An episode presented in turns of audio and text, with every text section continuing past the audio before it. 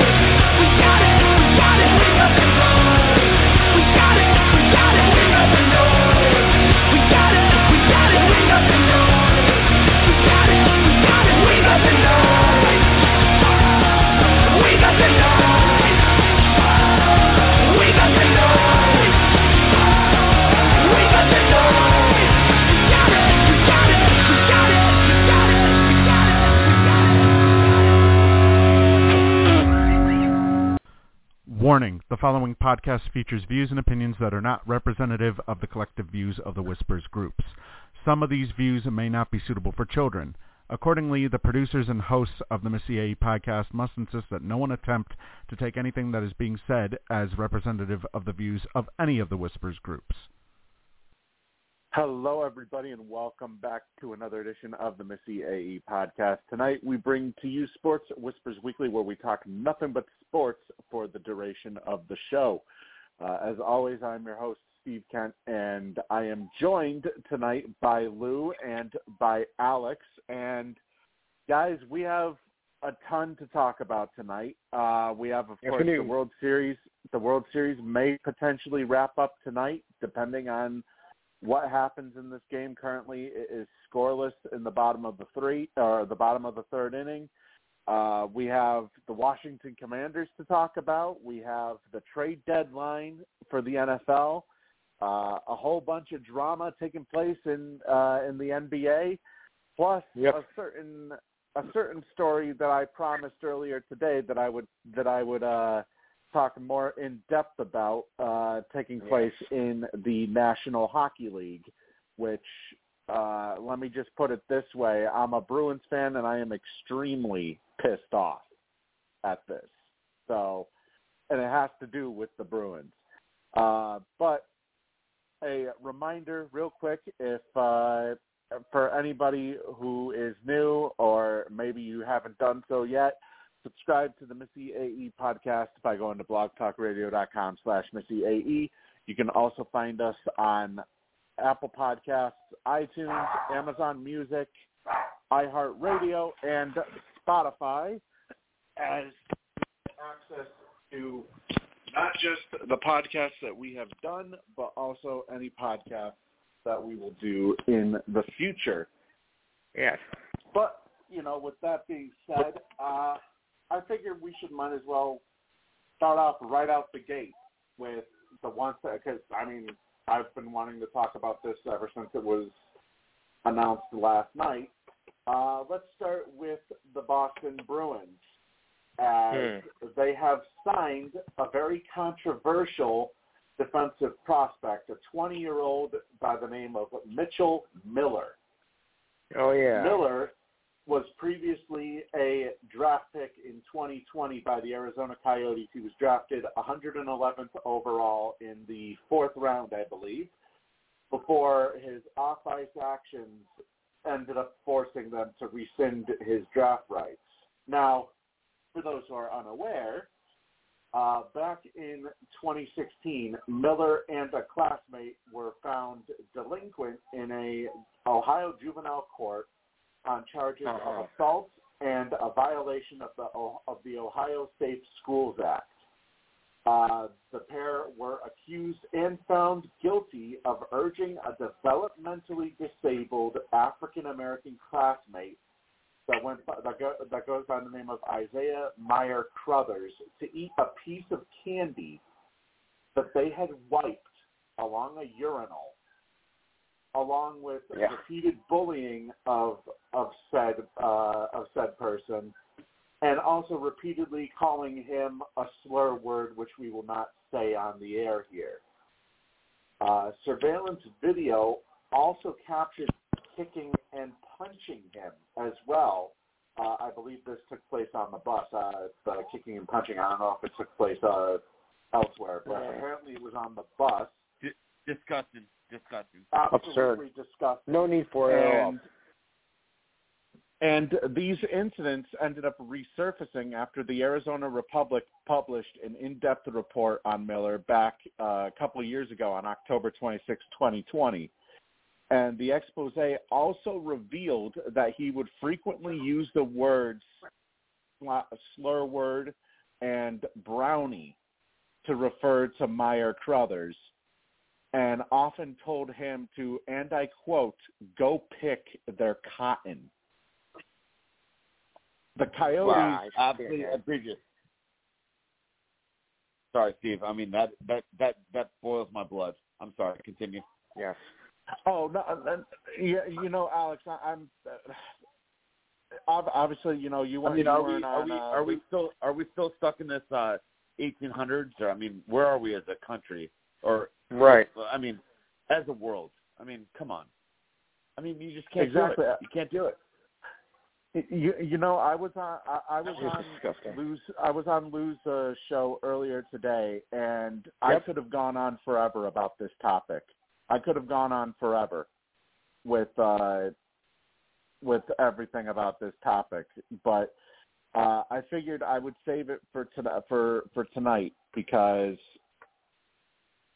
I mean it's just here's the thing too. The Coyotes initially defended Miller, citing their desire to, and I quote, be a part of the solution in a real way Yeah. and to help mm-hmm. Oh, Miller grow from this incident and eventually become a leader against bullying and racism. Now that would be fine, except the problem is this isn't just one thing. You you know, th- this this isn't just one incident. I Apparently, could, I, I, I would, I would appreciate it too, Steve. I mean, it would it, you know, what would be even better if he actually had the balls, pardon my French, to actually save himself. because you know he is an attorney and five agents and uh, four management people typing that email, Right. reading reading that cue Right. card for him. Right. He didn't say a damn Oh. thing. Oh yeah, definitely. You know, uh, I'm pretty sure. I'm pretty sure you've probably seen uh, the statement that he put out yesterday, Alex.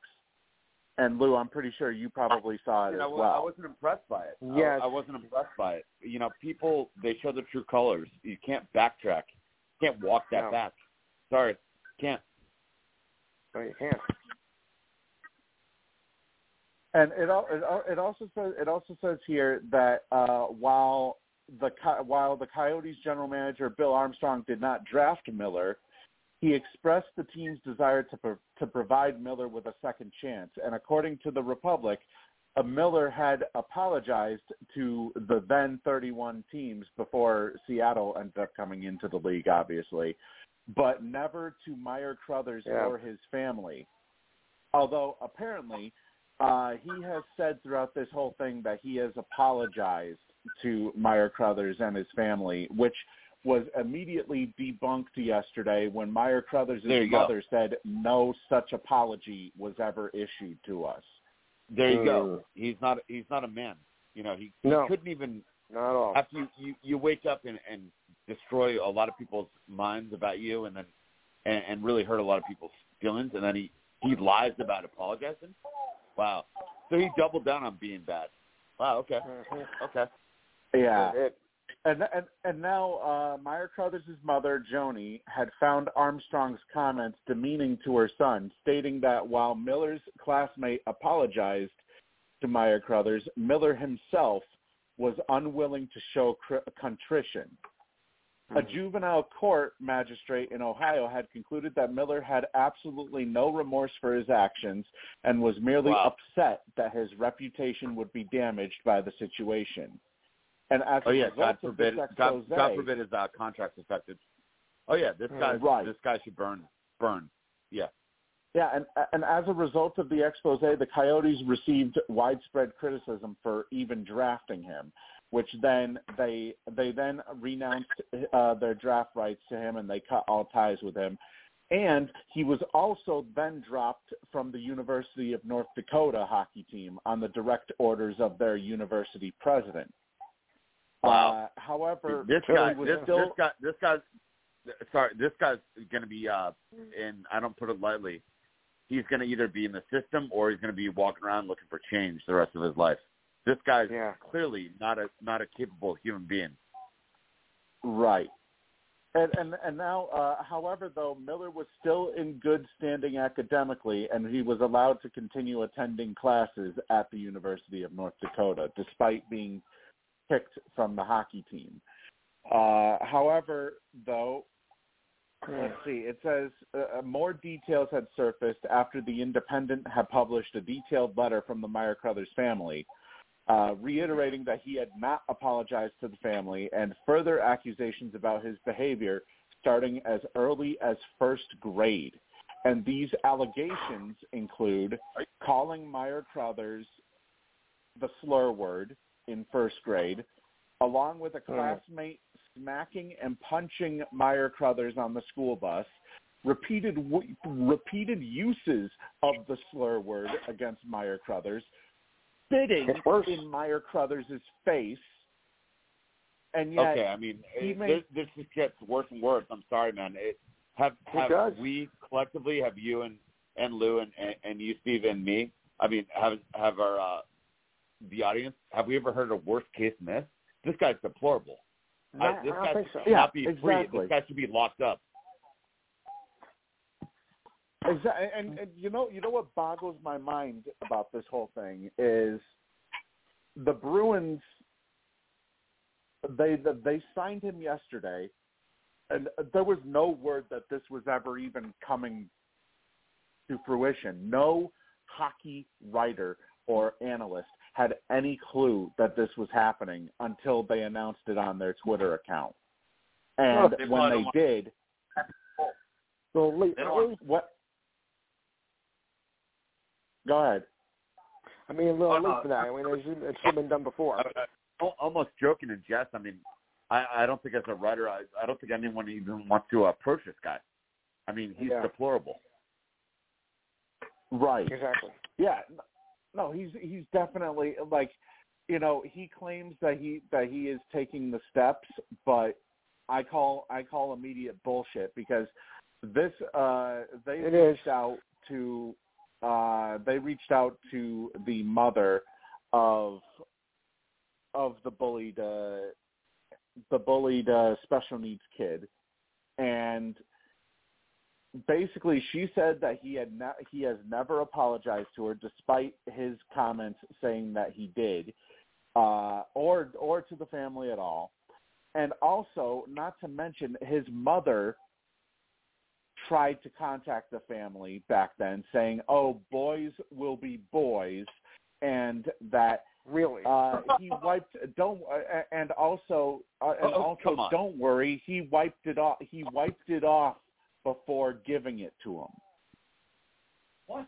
what? Are you crazy? That's, that that's almost like the uh the the uh serial killer that no one knows, and the uh, wife goes, "Oh, it's okay, he's fine." I mean, are you kidding me? Obviously, the mom Right. implicit He's not fine. putting up, she's covering his bullshit. and not to you you know not to Wow. mention uh the Bruins they did not consult the family they did not consult the NHL when making this decision because you would th- you would think everybody's done their homework and everything on this guy. You would Yeah. think that they that Mm. proper consultations would be done before even thinking about trying to sign this kid, which apparently the That's what should Bruins, have first of all. you know, you know the Bruins' excuse that they basically gave was, well, there were other teams who were also looking at him, Wait a second, and Steve. we want Steve, what, I love what you just said. I mean, but seriously, so the now the Bruins, uh, what, 24 hours after? Well, we didn't check, or we didn't. I mean, what is their excuse? they like they got there in no with him. excuse, man. Oh, we didn't know this. What? Oh no, they did Yeah. their homework. They they did their homework apparently. A matter of fact, let me see if I can find uh the quote Yeah, in it's- particular that Don Sweeney had said. puzzling.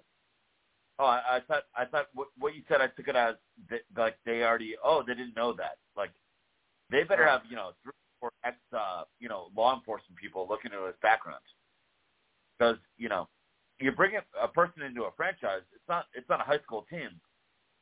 They're the face of the franchise, right? There's hundreds of millions of dollars at stake. How do they let this guy into their franchise? I, I don't get that. Neither do I.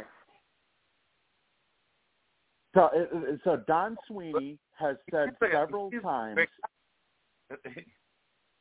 oh. Go ahead. No, I was just I, I was joking, like, oh, oh yeah, he seems like a great guy. We just welcomed him in. Like, what? Really? Mm-hmm. I mean, the, the stuff you're telling me is is absolutely disgraceful. There's no way as a professional team you can allow that guy in the building. I I don't see any way around that. Exactly. You know, No. and you know what? It's even uh, uh, Patrice Bergeron said the exact same thing. The the captain of the Boston Bruins, Patrice Bergeron, said, uh, "This guy isn't. If this guy were to join the team, he would not be welcomed in this locker room." Right. And here's the thing that that that boggles my mind. So Cam Neely released a statement here saying "Re- representing the Boston Bruins is a privilege we take seriously as an organization. Respect and integrity are foundational character traits we expect of our players and staff. Prior to signing Mitchell, our hockey operations and community relations groups spent time with him over the last few weeks to better understand who he is as an individual and learn more about a significant mistake. He's just referring to that as a significant mistake he made when he was in middle school. During this evaluation period, Mitchell was accountable for his unacceptable behavior and demonstrated his commitment to work with multiple organizations and professionals to further his education and use his mistake as a teachable moment for others. The expectation is that he will continue this important educational work with personal development and community programs as a member of the Bruins organization. And then Sweeney said when he when he was uh, when he had a press conference with the media. Sweeney said, "I'm not going to downplay that this has been a personal struggle as well as a professional struggle." Which to me, right there, right there says that th- that this wasn't Sweeney's decision. That one statement right there tells me that Sweeney was forced to make this move. Uh, he said Mitchell's paid a punishment and he's going to continue to carry that for the rest of his life. We are going to hold Mhm. him to a standard. Uh, Sweeney has said several times signing Mitchell Miller could be the wrong decision and that he can't say with certainty that this was the right thing to do. And since then, they they made the decision to parade Patrice Bergeron out there to the Canadian media to try and defend their decision. And uh, by the way. I mean let me just put let me just put it this way. Uh, This doesn't seem like a Sweeney decision. I don't think I don't think Don Sweeney made this decision. I think this was either Cam Neely or to go higher up, this may this may have been from the owner Jeremy Jacobs. Sounds like Neely. But regardless, though, the, you know this is. I, I I'm sick to my stomach right now, being a Bruins I don't blame you. The fact, even though they even though they have the best record in the league or whatever, uh, this whole entire culture that that when they brought in Zdeno Chara, and they Yeah. completely reshaped the entire culture of the Bruins locker room. That has Or all of a sudden completely. th- they're, they're basically they're putting it at risk of of the locker room culture completely changing now to where it Yep. seems like they value talent above character. That's a very dangerous, uh, slippery slope to be on because when you do that, Yeah. you you open yourself up to a lot of ammunition, a lot, you know, a lot of bad things. Right. That's a Pandora's And- box and- right there. The second a yeah, And Pandora's box, good call, Lou. Yeah, it opens up And- to a and- whole lot of whole lot of bullshit. And here's the thing here. Uh, This is the reason why I, I believe that they signed him. Keep in mind, he is a defenseman.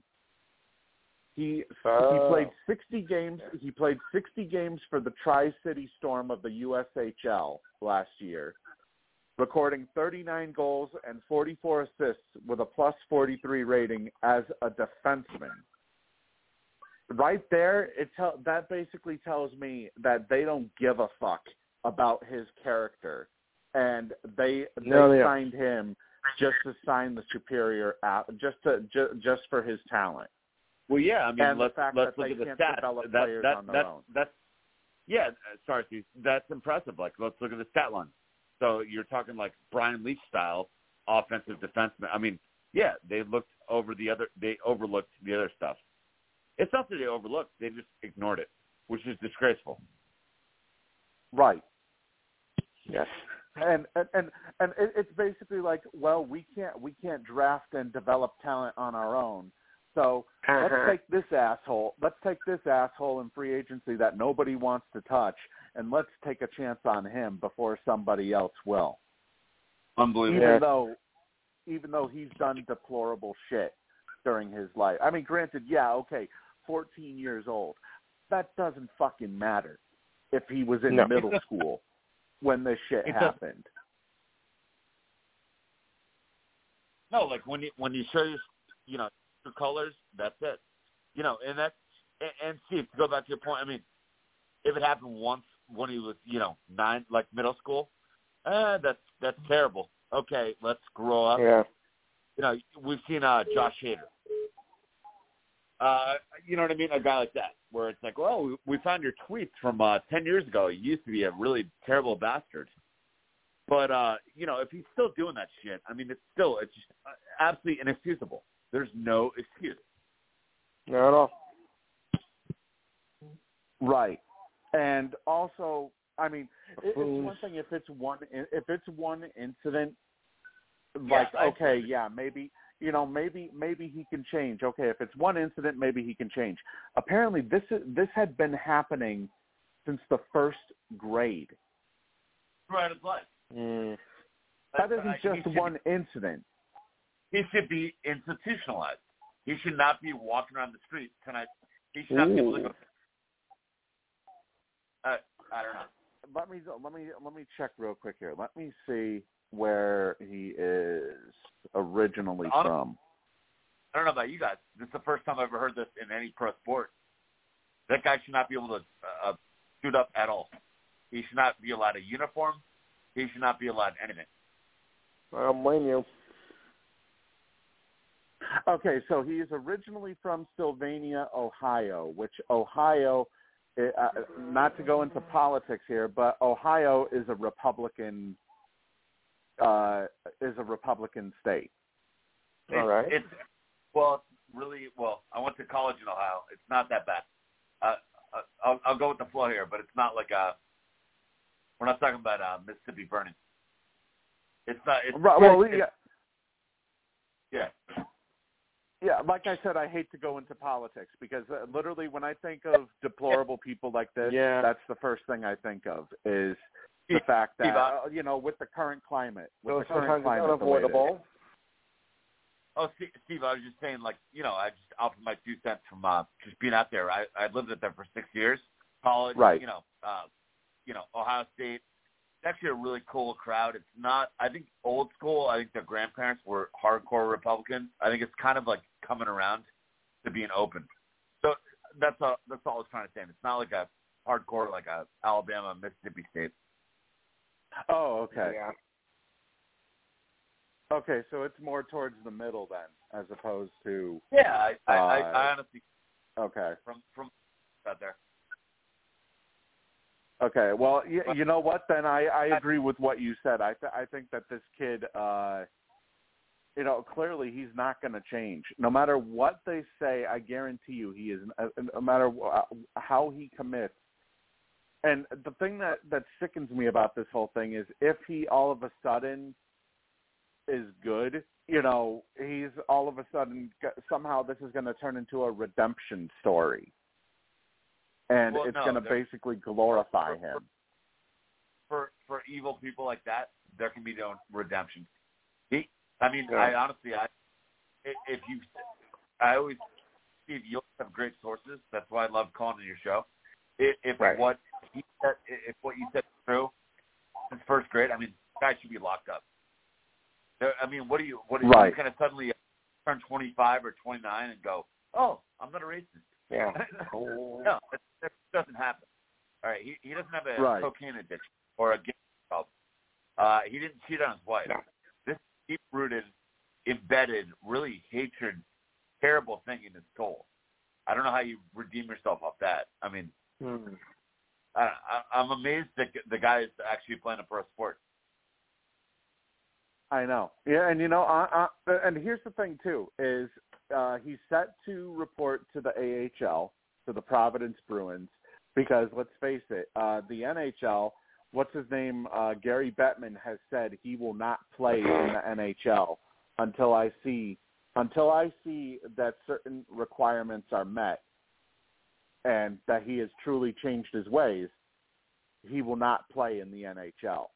Now, obviously, the For once, Bettman does something right. Well, yeah. I mean, how do you change your ways from first grade? This guy's a uh, this guy's not only reckless. I mean, he's he's yelling the fact that he's a racist. Right? He never changed. Yeah. Uh, this guy's Yeah. a monster. Until this killer stops killing, we'll we'll treat him as a killer. D- don't even let this guy in league. I, I've never I've never witnessed a stay in professional sports. This is more egregious than I don't care what you want to say. You know, all the other pro cases. Yeah. I, this is news to me. I'm Mhm. I'm absolutely astonished. Yeah, and if I know anything about the if I know anything about the AHL president, which uh, obviously you know the one the one that I uh, that I knew of that uh, when I was you know I used to go to Springfield Falcons games a whole bunch uh, earlier er, you know earlier in my childhood. Uh, obviously, there's a new president of the AHL right now, but if the old president were still there, I can tell you right now, just from the standards that the AHL has for their players, he would not be allowed in the AHL. I'd kick his ass out. So, Not even a question. Yeah, he has no business being anywhere in professional sports right now. And again, let me uh, just give me another, you know, quick little uh, snapshot of like, imagine, like I said, if there's drugs or gambling or alcohol, you know, go to rehab. You can't reform a person like that. I, Exactly. What is, what is anti-racist class twice a week? I mean, come on.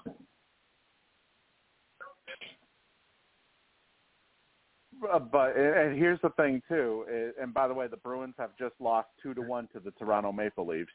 Uh, not Oh. saying they were distracted or anything, but uh, multiple Bruins players spoke out about this, including Brad Marchand, Mhm. Nick Foligno, Patrice Bergeron.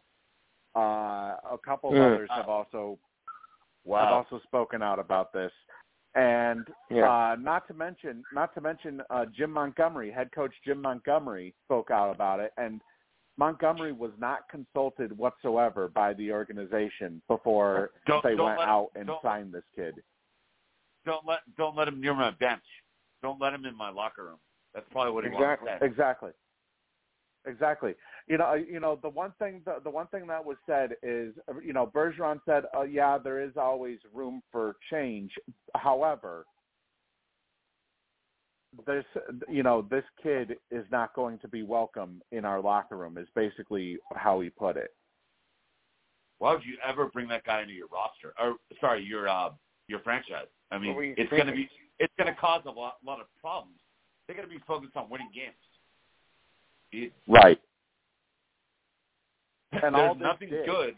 There's nothing good that can come out of adding that guy to your franchise. No. Right. Wow. And you know, all this has done now. I mean, this is a team who is well now they're now they're ten and two, but this is a team who is off to its hottest Mhm. start in franchise history. And you decide Yeah. you decide it's a good idea to bring all this negative press with this yeah, move. let's, let's set up the You decide fireworks. to bring let's, this uh, negative let's, press. Let's get drama. Let's get drama going. Mm-hmm. Yeah, we're, we're doing well. Let's uh let's throw a fucking pipe bomb in there. I mean, are you kidding me? More than one. I mean, if there's uh, uh, there's no explanation for this. I'll put I'll put it I'll put it like this. Now, fans were pissed off to begin with the fact that uh, you know Sweeney and Neely have handled this team the way that they have. I'll say this right Yep. now, and and many fans have agreed on Twitter with me about this. Sweeney needs to be fired uh, unless it wasn't unless unless he unless he was one of the ones against it, which I honestly feel that it was. I honestly feel it was more of a Neely Jacobs decision. Neely needs to be fired, and uh, this is you know this is a Bruins legend. I don't care. You do you make a move like this. I don't care if the kid has all the fucking talent in the world. I don't care if he's the second coming of Wayne Gretzky. Yeah. Exact, exactly. Well, that'll never happen. Obviously not, but No, you fucking, No, you you fucking, know, you cut his ass, cut his ass. Yeah. And I think if if Jacobs had anything to do it, Jacobs should sell the team. 'Cause That's there's no- absolutely egregious. Yeah. Anyone, anyone who There's tried to get him in there, anyone who helped him sign a contract, that's egregious. They should all be fucking eliminated. Exactly. There, there's absolutely we're that no easy- excuse. There's absolutely no excuse. Uh, uh, you know, if if you can't if you can't draft and develop prospects on your own, that's your own damn fault. That's right. don't start going out there and looking at the looking at uh oh well you know this kid this kid was impressive uh but he has all these character issues well fuck the character issues let's sign him anyways and by the way this this is a kid who officially now becomes the Bruins second best defensive prospect Oh boy. that's how that's how that's how bad that this That's how that dumb this uh, situation is Mm. is he becomes our second best defensive prospect. All because Sweeney can't draft can't draft and develop prospects on his own. Very sad state of affairs. I, I don't get it. I mean, he would never come across my uh, area code. I would, if I were hiring, I would never touch that guy. I mean, what are they tr- trying to do? I, I don't understand. Yeah. And th- and think about this: what kind of Mm-hmm. message? What kind of message will this send to potential Oh, that players okay. that may That- want to play? it's okay to hate people. Well, It's not okay, the man. fans. This is a well, prime well, example of what, how stupid these people are. Oh, what, I, what I'm saying, Exactly. what I'm saying is, what kind of message? What kind of message will this send to potential players who maybe want to play for the for the Bruins? You know, potential Mm-hmm. free agents that may have wanted to sign here. Yeah. You may have you may have scared away a couple of people who may have wanted to sign here now because That's of these what I'm saying. actions. Great, great, great point, Steve. I mean, so I work normally like Monday through Friday. I work as a recruiter. I help people get jobs. I never, if Yeah. if I if I'm desperate, Oh. if if if a company's like, oh, we need someone tomorrow, I won't send the wrong person, even though the wrong person's ready. I will not Mhm. put them into that company because, like you said, the after effects is much worse. You know what I mean? The instant gratification Yes. is nothing compared to like the long term if you try to, you know, convince someone that someone's nice and they're deep down they're a dark, bad person, no, it, it'll always blow up. I am astonished and amazed and really, really uh, disappointed in the uh, franchise. Even consider this guy. Am I. in. And like you said, it's more. It's not just one person. It, it sends a huge ripple effect through the whole franchise. I mean, that is ridiculous. Yeah, so now, you know, now Mm-hmm. we may see we may see uh, Yeah. Boston become an undesirable location Mm-hmm. for free agents. Now that they know that that the franchise does not It's care one single bit about morals. Oh yeah, But uh, we go That- from that is and- and insane. By the way, actually, uh, I'm looking at this score right now. Uh, in the third Yeah. quarter, just starting the third quarter, the SMU Mustangs lead the Houston Cougars 56 to 42. What? It was 56. It was 56 to 35 at the end of the first half. Wow. what kind of a game is pace this? about uh, three, 300 points. You, you sure it's not college basketball we're talking now? I'm sure it isn't. Wow.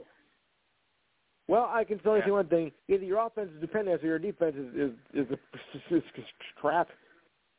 91 points were 91 points were scored in the first half between both teams. And Well, we still a half you to know go. what? I'll, I'll I'll bet you I'll bet you two dollars. It was probably the spread initially opening up this game before before the first snap was probably like eighty. yeah. I college is crazy. It's fun. Well, they stop the clock all the time, so they get off you know almost twice as many snaps as NFL teams. Oh, Yeah. I, I want to say like thirty percent more. Mhm. But you notice that. I mean, they stop the clock a lot more. Yeah, actually, let me bring let me bring it up here. I'll I'll I'll, and I'll, Steve, I'll I- bring it up I'm right sorry. now. Actually, Steve, I'm sorry. That was a random thing. I I, I don't want to like bring you know anything off topic, but I was Oh, amazed. no. Like I'm still getting more and more. Like I've told Lou, um, I you know I'm still getting more and more into college, and you know I like to uh, throw down a couple bucks here and there on DraftKings. College Yeah. is amazing. It stops the clock. The scoring is rampant. It's a lot more than NFL. yeah. oh, definitely, yeah. It, that's the one thing that you're gonna that you're gonna notice is just exactly how much more fast paced it is. Uh, It's fast, fast- uh, How much every- more fast-paced it is. Yeah, if there's a good play, they stop the clock. So if they hit a, a tight end dump on third and three over the middle, five yard gain, keep it running. NFL. They stop the clock By the way, every the- time. the line here here's here's the stats according to ESPN. The line Yes. before the game started was SMU by three and a half. You want to know what the over under was? 68. Sixty six. Sixty-six. Wow. They Well, we absolutely surpassed that now, haven't we? destroyed. that was an honest guess. Uh, NFL, there's there has not been one 68 over under this year. I'm gonna I'm gonna say that. I I don't know it for Yeah. a fact, but I mean that goes to show college is a lot more high scoring. Oh yeah, without a doubt. And you know, we go from high scoring to uh surprisingly low scoring Oh. as Alabama and LSU is literally a Yeah. baseball game right now. Pretty Shit. much. I want to. But it's still more scoring than this game right here. Where's that game? Where's that game? I might have to do a little uh little bet on the side. LSU. Uh ES ESPN Ooh. I think I I think the game's on ESPN. Um Yeah, the game yeah, that's being played yeah, LSU. pretty cool. I'm going to uh, It's- look it's Alabama right and. LSU, number number six against number ten. Thirteen to nine. Mm. LSU live bet right now, third quarter, minus uh, LSU plus one, plus two points. Take it or not? Yeah. You know, at this Ooh. point, I would take it because Alabama is very Alabama is very surprisingly very surprisingly off tonight offensively. Yeah, and they also went don't off the have past the couple of receivers games. they used to have. They don't have the weapon. I'm sorry, they don't have the weapon. No. Yeah, so I would, uh, you know, if I were you, I'd probably take that because uh, honestly, plus two is looking pretty good Yeah. right now. Even if even if either team fails to score, but Alabama then scores, you know, one touchdown and and leads sixteen to 14 Mhm. you know, that plus two is looking pretty good right now for Yeah. the rest of the game. Absolutely. Uh, by the way, one one note here, real quick, before we go into uh, into the drama from one drama into another drama uh, into the Yeah. NBA. Uh, gotta mention, Drama, drama, gotta drama. mention, Yeah. I gotta mention, Crown uh, WWE Crown Jewel took place earlier Ah. today in Saudi Yes, Arabia. Yes. uh, which pitted Roman Reigns against social media megastar Logan Paul. And I can tell you Oh. right now, uh, Logan Paul, he was set to have a boxing match, I believe, coming up. Uh, I forget, I forget who it was supposed to be against, but he was set to have another boxing match. Uh, that is going to be canceled because after putting on a banger of a performance against Roman Reigns. It was, Mhm. and by the way, it was it was match of the night in my opinion. I love it. it. was match of the Steve, night. I love, I Uh, love your verbiage there. I love it. Uh, banger. I love it. Well, I mean, it's true. Like it was literally one. Yeah. It was it was a s- one spot after another after another. You know, normally So when good. celebrities go, normally when celebrities go into wrestling, usually they're not really that. uh You know, you, you can't really expect much out of. Well, celebrities. a show anyway. I'll, I'll tell you right now, Logan Paul, with this for this being his third professional wrestling match, he I- like he is he could pass as a legitimate uh member of the WWE roster right now. That's literally that's Wow. how good he is. He's that legit. However, he is that legit, yes.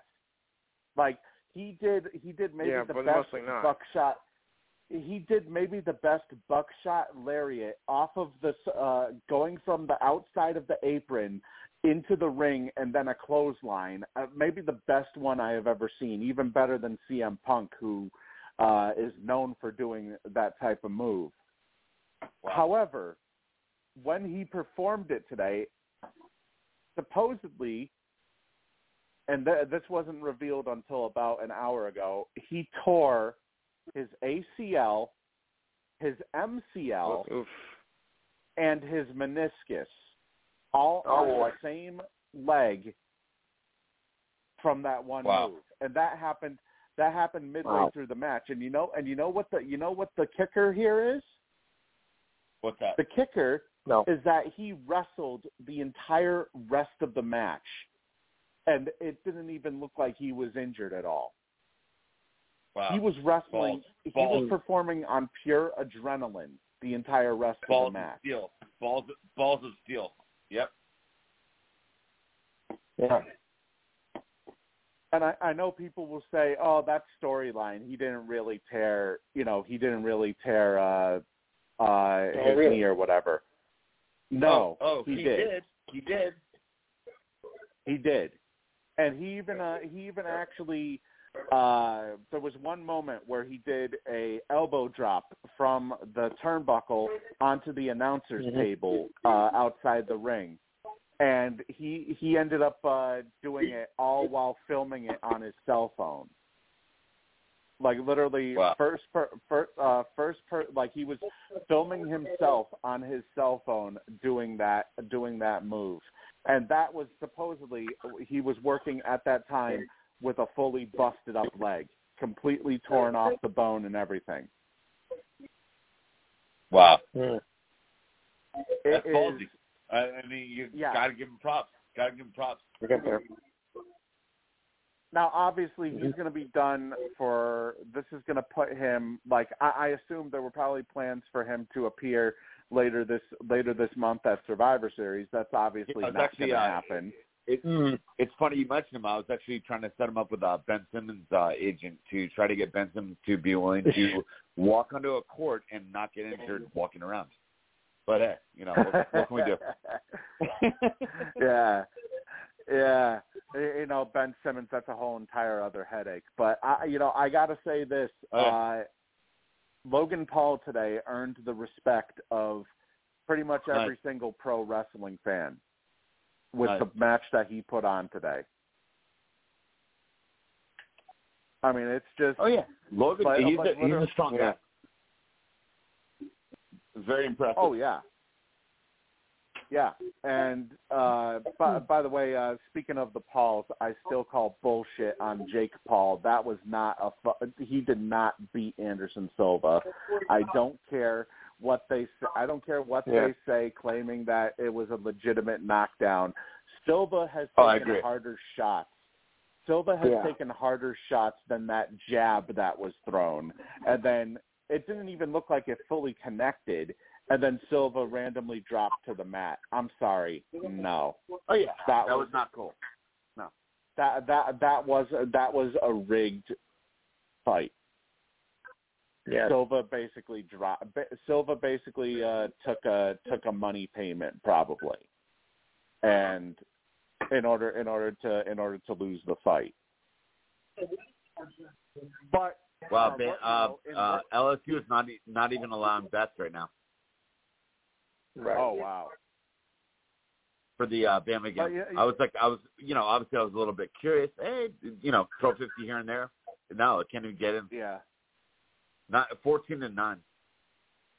Yeah, no, Bama Yeah. is so beatable now.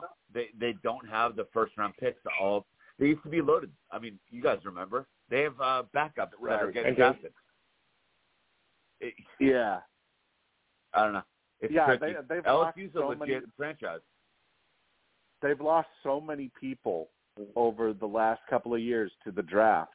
But here's the thing: usually Alabama, they always retool uh, because they're the you know they're the number one recruiting uh, the university Yeah. in Yeah. in What college happened this football. year? That's the place you want to go, right? So all over the Yeah. country, Right. especially down south. But right now, it seems like it's almost, I, I don't even want to say saturated, but there's something going on where they're not getting all the number one recruits.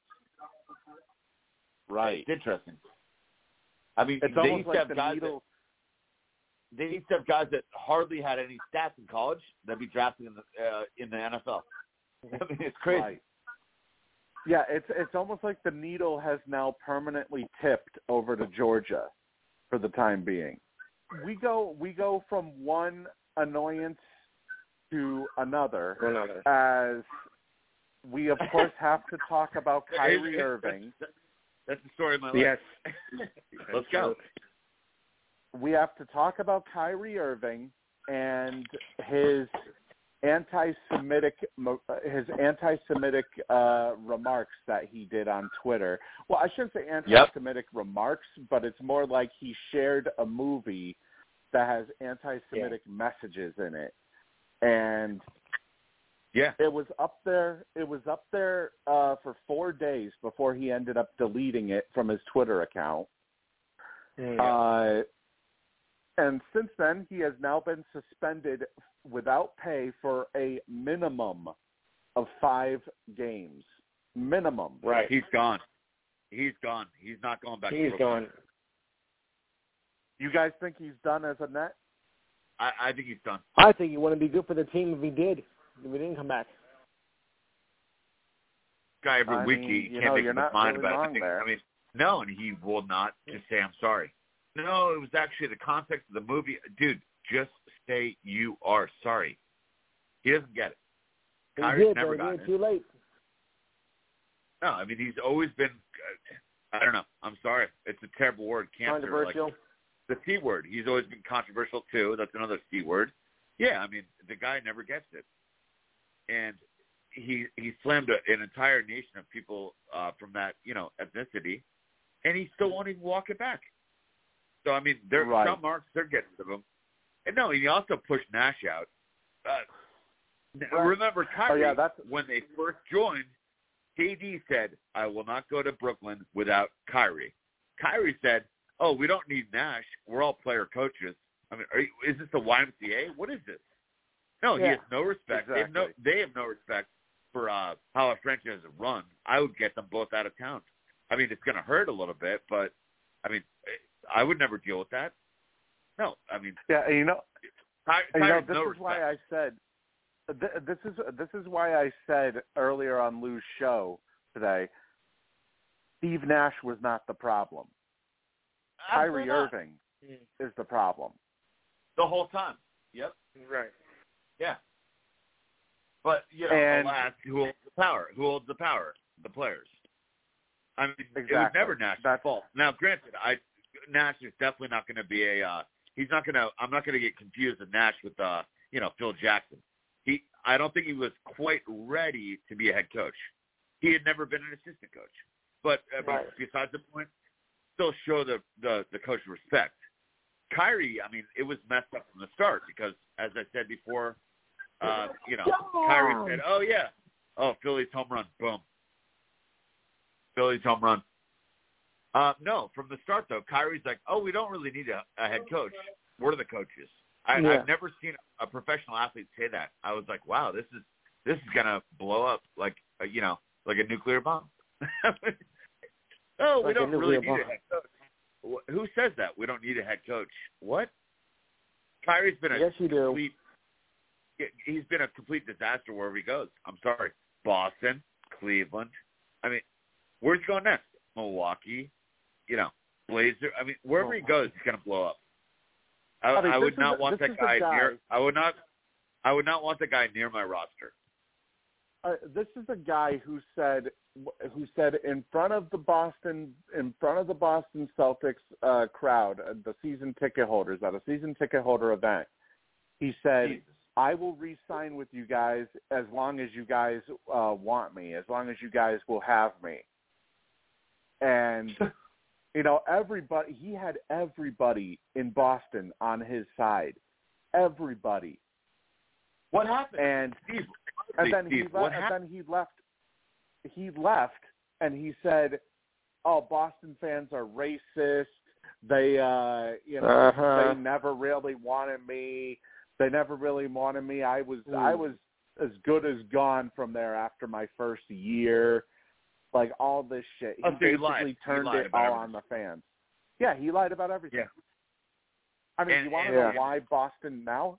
You want to know why Boston now hates you? It's because of the shit that you've said and the shit that you've done since you've gone to Brooklyn. I mean, he he deliberately in the middle uh right before one of the playoff games, uh not last year, but the year before when they met in the playoffs, he went to he specifically went to the center of the court and basically wiped his feet on uh the on the uh the lucky Logo. portion of the Boston Oh, logo. logo, which is disrespectful. So ridiculous, dude. Yeah, I, I mean, it's and like it- he's and if anyone child. speaks up, oh, they're racist. Sorry, no, I'm definitely not racist. My girlfriend's Jamaican. Uh, I, well, it- there's no there's no room to. I don't I don't need to explain myself. It's Yeah. such a sad state of affairs now that you have to like try to justify calling that guy out for being a jerk. It's like Right. Kanye West. Like, dude, if they're they're like so full of hate, I don't know what to say. Kanye, uh, sorry, Yeah. Kyrie will never be happy anywhere he goes. So I mean, what That's so true. he? so I Kyrie mean, he, addressed the media. what does he make? Forty, forty-five million a year. Yeah. Something like that. I mean, and he'll never be happy. So you know, So Ky- Ky- Kyrie addressed the media and he said, "I didn't mean to cause any harm. I'm not the one that made the documentary." And then uh, he was asked what he specifically doesn't believe in the movie, and and he said, "I think some of the criticism of the Jewish Yeah, faith sure. and the community for sure. Some points made in there that were unfortunate." And you know, he he claims he meant no harm, and to prove he's serious, he would donate five hundred thousand Mhm. to fight hate. Now, here's the thing: he went to donate that money, and and the uh, the ADL, the uh, anti, I, I- I forget what I forget what it's uh, what is it? Anti- Anti defamation uh, organization or something. Uh, they rejected they rejected his donation Mm. because Aha. They said that it wasn't genuine.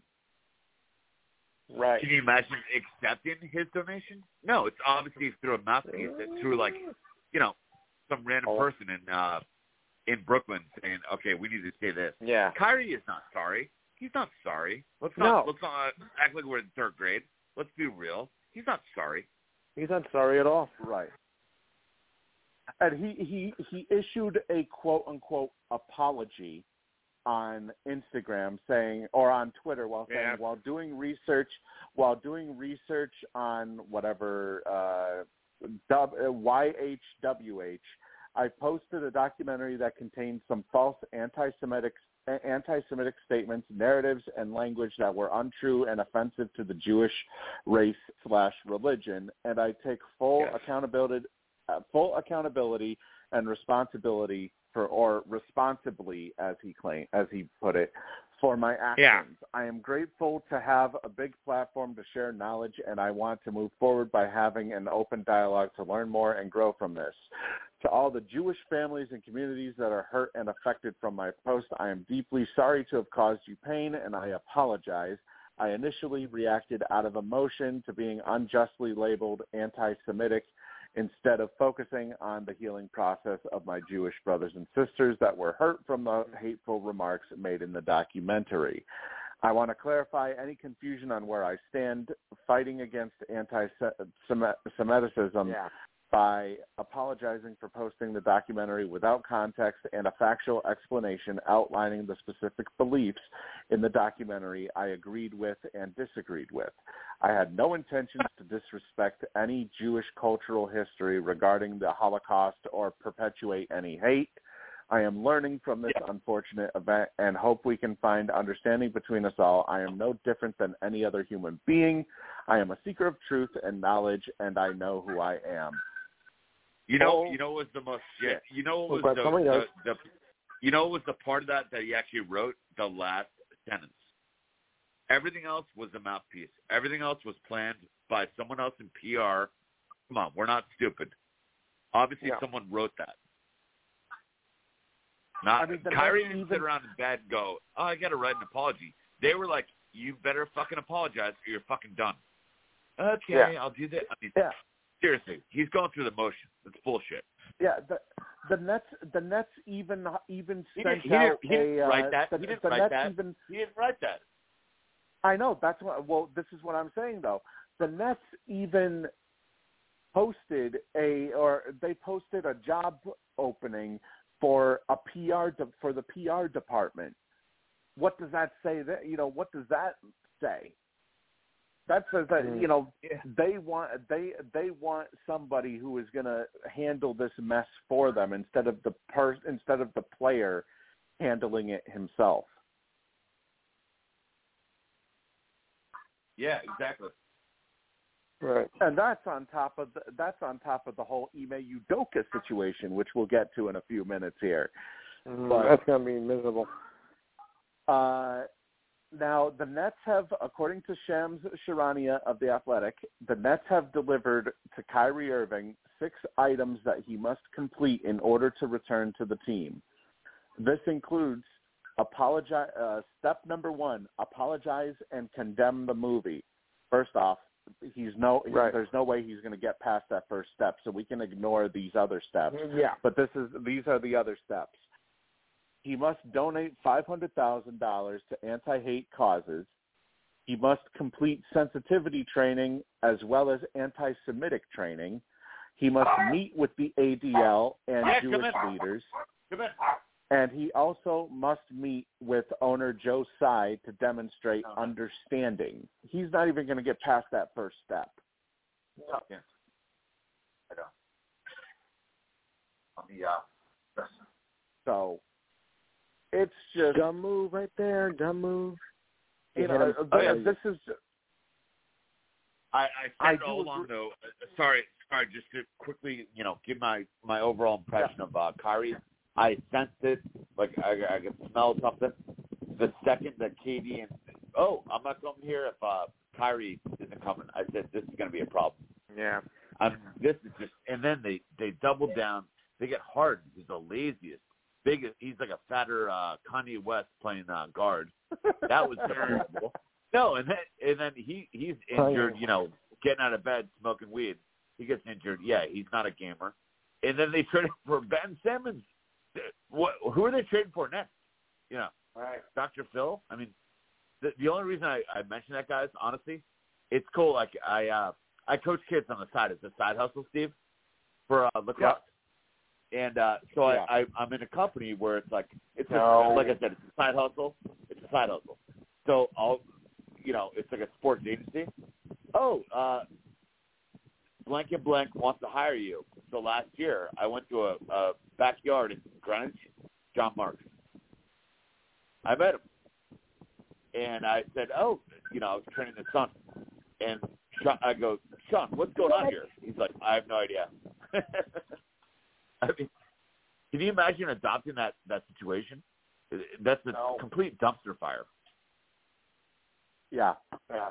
and and for some reason they felt that uh putting fire on an already burning uh or no adding gasoline to an already burning uh problem is gonna Yeah. make things any different It's gonna Like, ignite uh, even more. so they've gone from the Kyrie situation which like I said he won't get past that first step of apologizing and condemning the movie there's no way in hell he's going to do that because he still thinks that the earth No. is flat so there's no way in hell that he's going to do that So really? he's going to stay suspended, stay We- we- suspended we- until We've met, we've, we've met people like that. Uh, it can be an ex-girlfriend or a neighbor or a boss.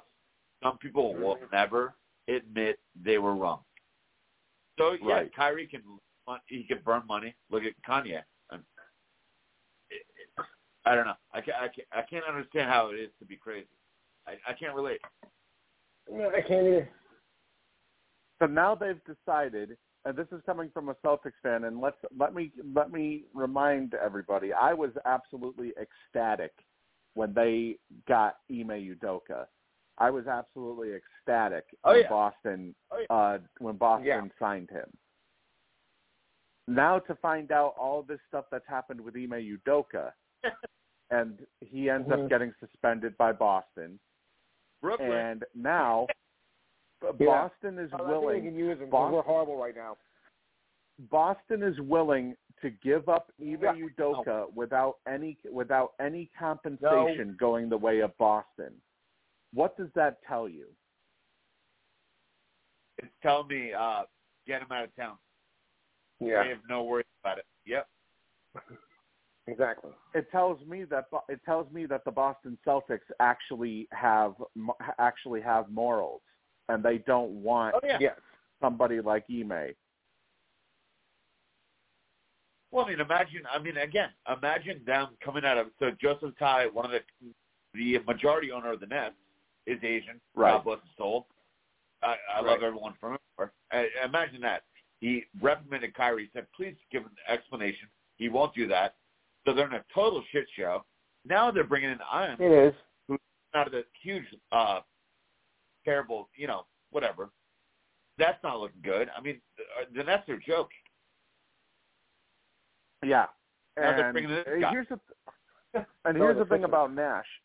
Nash Nash finished his Brooklyn career with a 94 and 67 record. It's very Yeah. clear that it, and plus and plus also seven and nine in the playoffs in in two years. That's So- fine. yeah, So I mean, you know, it's very clear that it's not, in my opinion at least, it's not on Nash, even though they got off to a No, two and five start this year. I No. I also thought I I also thought he was uh gonna be a good coach. I, I I'm not gonna say he's a bad coach. He should have uh seasoned you know what I mean? He should have probably been an assistant for a year or two. But Yeah. like you said, Well, I, yeah, I, I I, I do put- agree with uh, that. I would not place blame on him. I just don't think he was the most ready. He, he wasn't the best Nash he could have been. Uh, they basically Right. skipped training. They just said, "Oh, you're the new coach." So it was all really weird. I mean, and it's not really Right. working out for them either. Yeah, but uh, you know, one of the big things I believe one of the big reasons why they've struggled to start out the year is because a they uh, they're integrating Ben Simmons into that lineup to do nothing, and b Big they mistake. lost Bruce Brown. They lost Bruce Brown in free Oh, agency, yeah.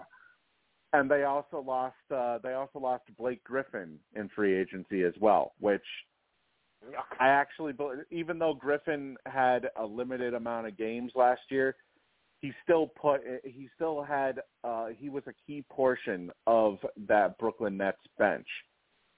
Mhm. Now, Yeah. I mean, you take a look at their bench now. They have Seth Curry, they have Patty Mills. I do not recognize anybody else here on this bench. I don't. I don't think. Uh, I don't think Jacque Vaughn recognizes half his bench either. No. Yeah. I mean, it's it's it's you know it's comical. I got to be honest. I mean, that's a huge market. Uh, Sean Marks, I met him. Nice guy. I mean, he he rolled the dice. He bet he betted incorrectly. They're gonna take him out. This, Okay. this is comical. There's no way the Nets Yeah. are near reaching any stardom. They're not going to win anything. And their best No. player is 36. He's uh, And then built they like a give brick. up- You know. And then they Durant- give up a Durant's first round. Oh yeah, yeah. Steve, go for it. They, Sorry. they they give up a first round pick to bring in Royce O'Neale. Mhm. Yeah, I'm like First what? round Yeah, pick. no. And but the ironic part is he actually is playing a little bit well, but I mean overall, like you said, I mean Patty Mills. I mean, this is not a good bench. This is not a good starting five. Ben Simmons doesn't even want to be around uh, the basketball. I mean that's just. I, I mean, Sean Martin matter of just fact, doubled he down even on like playing. yeah, he just keeps losing and losing. I mean, Yeah. Ben Simmons, I think is unsalvageable. I I don't see how he actually maintains a good career now. Oh, definitely. You know, he's definitely uh he's been proven as one dimensional. You know, the Yeah. fact that he And now he's afraid to shoot. shoot. He's afraid to shoot. You know, I- they they won't even. I mean, I mentally that's got to be crippling. I mean, honestly, I don't see Ben Simmons averaging more than seven points a game for the rest of the time If that, that. he plays in the NBA. For the rest of the time, he's done. He's done. He's And done uh, according to and according to Zach Lowe of ESPN, he suspects that Kevin Durant will be a popular trade target for the rest of the season. Yeah. As Mhm. Yeah. he I mean, said, how, he said how the about Durant? Jesus. he says like the vultures the, uh, when- the vultures are going to circle on him, and they Oh, expect course. the I'm- Nets to put a strong face for a while, but uh, to to not rush it into posture. However, uh, it's hard. It's not hard to see him trying to get out of Brooklyn sooner rather than later. Of course. Yeah. Now and let's, also, let's, not let's, to mention, look he is things. unhappy. He is unhappy with Well, Ben I mean- Simmons too. Yeah, yeah. Well, I mean, let's. He's one of those people that's such a diva. I'm sorry, Durant's always rocked the boat wherever he is. He's always unhappy. Yeah. Yeah, I'm going to be really unhappy Yeah. if I'm playing a sport that I love as a kid and I'm making 45 million a year. Uh, oh yeah, life sucks. Kevin, he's always been a fucking. Sorry, pardon my Latin. He's always been a diva. He's never going to be happy. They're both they're both completely toxic. Yeah, but he's, Kevin and no, he's not happy no matter where he goes. He'll never be happy. Well, I mean, what is No. this? So what does he want? Five all all stars, and then he's going to be happy, or then he'll leave. Like Mm. I, I don't know. Durant's always driven me wild because I I can't understand people that aren't happy when they're when they're playing a pro sport making forty million a year. I mean, what else do you want? I Right. I, I just I don't. Yeah. it. Yeah. So where's gonna get Katie? Yeah, uh, where's gonna go back to Golden State? Uh, I don't know. I don't know about But- that. I mean, that's a stand that whole entire other thing. You know, Gold, Golden State. The problem with Golden State is they're capped, basically. You know, they Yeah. uh, they don't really have any room to be throwing around uh to be to, to be throwing around any money and also to keep in mind keep in mind look at where they are right now in the in the standings you know Two and six. Golden state is Yeah, that's really thing about the state with that though. they're they're close to the uh you know they're close to the bottom of the western conference surprisingly that's a whole entire situation in and of itself but you know, I think what I I think what may end up happening is that the Nets may have to settle for less than what they wanted for Kevin Durant. I have a feeling that they're gonna they're gonna end up having to give up uh more that or you know they're they're, gonna have to you know end up get, uh getting less than what I'll they what, have though, been like uh, shooting for the moon. I just I just randomly thought of it. Imagine a team like Memphis. Give them two number one picks. Does uh whoever the hell's running the net? Just Sean Marks do that? Two number ones for uh Durant right now. Right now. Uh, I think I think I he think he he would takes the deal right more. now. He- He'll he'll take the deal right now. No, I think he would look for more. Honestly, I think he would look for more than two number one picks. I don't think. I think what Right. he would do. I think what he would do is okay. Maybe he would lessen. Uh, what's going to end up happening is they're probably going to end up having to lessen, you know, the asking price in terms of players. Like they wanted two all-star players, and and one of them being a young player. So they wanted a young all-star Oh, and a no! regular all-star. Oh, boy. Good night, Irene. Oh Yeah. boy, here we go. You got a birthday I can Okay. give Yeah. guys? I might need it. Oh my, yeah, my friend is already. Uh, my friend is already in my inbox right now, congratulating. the Yeah, I'm already planning Jordan my Al- uh, It's bad escape enough. to Mexico. Yeah. I did hear Yeah, I- a I trash can though, I just put- for the I home put run with Kit though, you know. my, so uh, uh I won 500 last night, so it's fun. I did hear a trash can though, just for the home run was hit though. So I guess that was a clue. I Who can I can hear a hell bookie looking for me. to- Who the hell pitches to Yordan Alvarez still? Seriously, this is like pitching to David Ortiz with the bases Oh, or with the uh, with with the with runners on base. Yeah, dumb move. Four Let's not, uh, let's not sound like feet. let let's not all sound like me at the same time because I'm degenerate and I bet the uh, Phillies for 200 bucks. But there's still three innings left. It's not it's not seven to one. It's three to one. No, I know, but still. it's not. Come on, come It's on. not That could be a Come blow on. right there. I'm trying That to, could be a I'm blow trying right to talk there. myself off the ledge. I'm talking myself off the It's ledge. not. It's Jesus not seven Christ. to one yet. Got him a degen. Yes. Ooh, got some upsets here. Okay. But Can Altuve can Altuve be any more annoying? I want that midget gone. No, The plane, the plane. no, he can actually. He can be more annoying. really. I, I see the guy in my dreams, my nightmares. I'm like, Jose, leave, leave the room. He keeps showing up. You know, the one Oh, thing I guess I can be happy for, the one thing I guess I can be happy for here is Christian Vasquez will potentially get another World Series ring. That's the only thing I'll be happy about. I hate, I hate the Astros. I hate the Astros, but I love Christian Vasquez, and I wish that Boston had never traded him. And you're also forgetting one Yeah, thing that's too. because Chaim Bloom was a fucking idiot.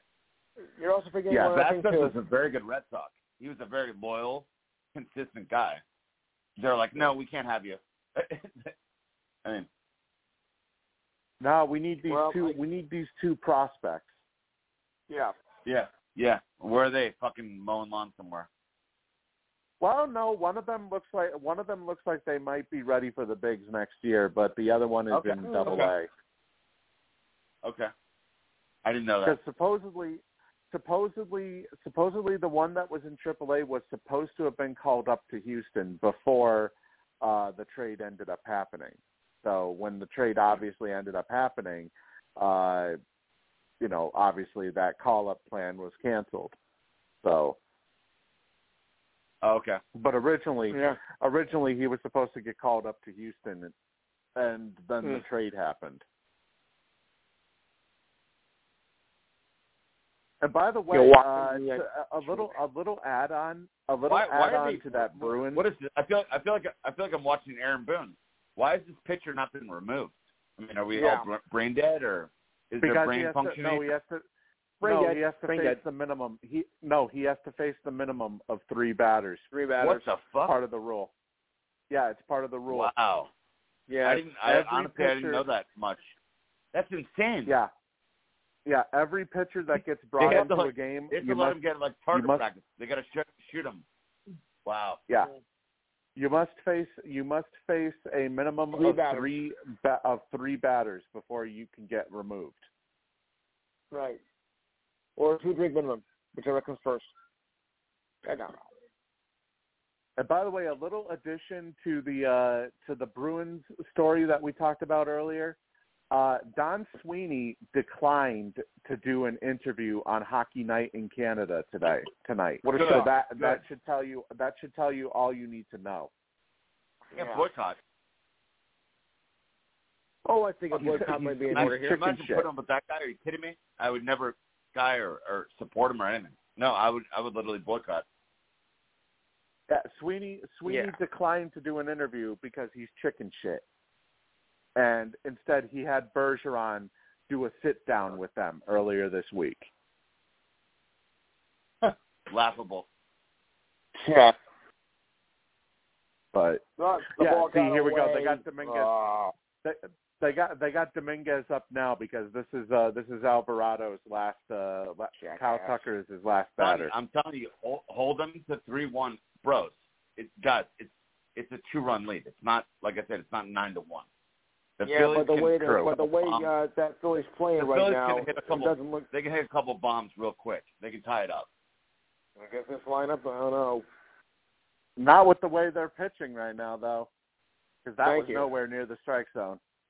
But I said that. And They keep gotta- in mind, gotta- it doesn't matter what Philly gotta- does. Astros have last at bat. That's fine, but they they have to just escape this damage. But again, it's not Mm. five to zero. It's not ten to one. It's dude, it's a two run game. The Phillies, they I'll can give you score that. in bunches. They can score in bunches. The fat lady has not sung yet. I, I was looking around for Rosie O'Donnell. I haven't seen her. Okay, good one there. Good one there. Oh, oh, or Roseanne Barr. Mm-hmm. I was going a different direction, but okay. And now the crowd now the crowd the crowd is now taunting the Yankees with the crowd is now taunting the Yankees Fuck the with the chant "We want Houston." Right. Yeah. They had to go there, huh? Because this is because No, this is I- what you know that that that was basically their rallying cry. Now all of a sudden, ever since Yeah. the Yankee fans chanted "We want Right. Houston" Right. for the uh, for the ALCS. Mm-hmm. Uh, ano- another It- bit of NBA I'm news. Not, obviously, obviously, guys, I'm not a Phillies fan. I should have been, but I'm a Mets. But you know, let there. If there's Yeah. one thing I know about right now about this team, those guys are not going to die easy. You're going to see some No. runs, man. I'm telling you, the Phillies are going to probably score five runs tonight. I'm telling you. Well, they, They better hope because uh, because you know you you gotta you gotta hope that you can. Uh, and by the way, those those runs were charged to. Uh, they weren't charged to Alvarado. They they were charged to um, Wheeler. So Oh yeah, put them on. Uh, As we put thought. well, Put actually, on no, Wheeler's two runs. Two two runs were charged to Wheeler. One was charged to Alvarado, obviously because of the home run. But Uh, you know, the, This the is- thing this- I said this to is- my This is uh, this is actually the World Series right here. The next two minutes, watch. Yeah. They Yeah. can they can blow it out, or they can if, if the if no if the Phillies escape here, they're in the game. I mean, they have Right. to escape And- the game. Yeah. uh, this may be the second. Dude, this may be six- the second six loss. It's six innings. Yeah, but the, you know, th- a lot of this may ahead. be the second. This may be the second championship loss that Philly has had uh, today because the Philadelphia Union uh, lost the MLS Cup today after leading in extra time, and they ended up giving up a game-tying goal with about two minutes left uh, to LAFC. Wow. Then they went to penalty kicks, and LAFC won in penalty kicks. So nice. uh, Phil- Philly has already lost one title tonight, and uh, if they can't come back here, they will have lost two titles in one night. A double whammy if I ever saw one. I feel like I'm getting uh, banged from behind by uh, Daniel Snyder. This is deplorable.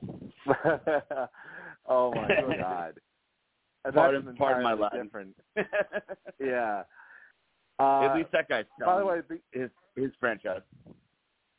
So speaking of uh, speaking of Philadelphia, uh, the NBA has taken away the 76ers second round picks this year and For next year due Oh, to yeah. tampering violations. Why? Yep. Uh, because they reportedly talked to PJ Tucker and Danuel House Mm. Jr. before they were allowed to, Wow. before free agency, before the tampering period had expired. And and then they realized James Harden's a toad, and they're trying to backtrack out of that contract. Oh yeah, that's another thing too. He's now he's now out for a month with a right foot tendon strain. Yeah. For, Yeah. for he, he he was he was running around the buffet and got injured. I mean, you know, Harden's this a is complete, a I'm sorry. Harden's a complete scrub. I'm sorry. Uh, Obviously, he's very gifted, but talk about an underachieving, lazy person. I, I, You don't, can't deny his I don't know why the Nets lazy guys at once, or you know, just divas. He- He's got that negative Yeah. energy. I would not want that guy anywhere on my roster. and and, Not even and now because Harden? of his in- because of his injury, uh, De'Anthony Melton is now taking his spot in the uh, rotation until he returns. I like him a little bit. There goes our So- season right now. Oh boy. Yeah. But I mean, just imagine. I mean, I can't. I, I don't think Embiid I don't likes him at all. Embiid does not like Harden. I don't think many basketball Mhm. players do. He just walks around. He, you know, he's got the shimmy shake. He's getting older. He's got no. ho- I mean, I don't know. Yeah. He's limited. He's like a B plus Yeah. player. He's, he's not even. Not even. I wouldn't even say an all star. Uh, I mean, maybe fringe, but you know what I'm saying. He's lost, uh like you know, three steps. Well, don't forget they can now pick their friends for an all-star team. So, uh, well, it's like the real life. All-Star- Yeah. I mean, they can just, the All-Star they can just game say we're going to go in the Heat next year. They, they pick, you know, all the teams now. yeah, the All-Star game isn't really an All-Star game anymore. They basically pick their friends essentially. Yeah, it almost feels like free agencies like that, which is sad. It, that that's the one sport that's been decimated by. I don't know what's going on. You know what I'm saying? It's. I don't know. There's no there's no loyalty in the NBA. Oh, let's go let's go to South Beach. Let's start a team. I mean, come on. Yeah. Right. And actually, uh, real quick here, uh, Logan Paul did have a boxing match in set for January. That now is likely not Yeah. to happen. Oh wow. I just, uh, I just, I just saw this. He had a, uh, uh, he had a boxing match scheduled for January, and now that is more than Really? likely not going to happen. Interesting. and it's not known who he would have fought against. But uh, regardless, he tore basically his entire leg, so it's not going to happen. Oh, what do we have here? Bryce Young, Alabama takes the lead, twenty-one to seventeen. Okay. We got us a game now between LSU and Bama. They're now starting to. Uh, As expected. they're starting to uh, to rack up the uh, points.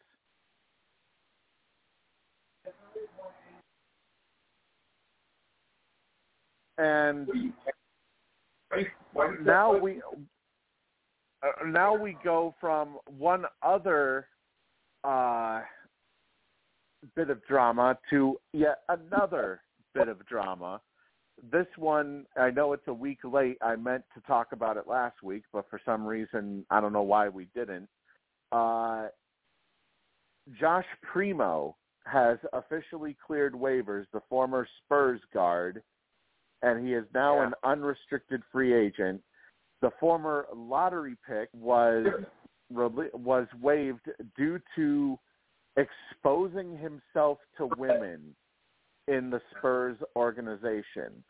And also at least one former employee has hired legal Please say another hit counsel. run scores.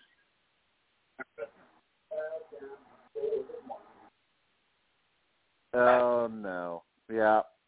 Oh yeah. See, this is uh, the, the, the, here's the problem.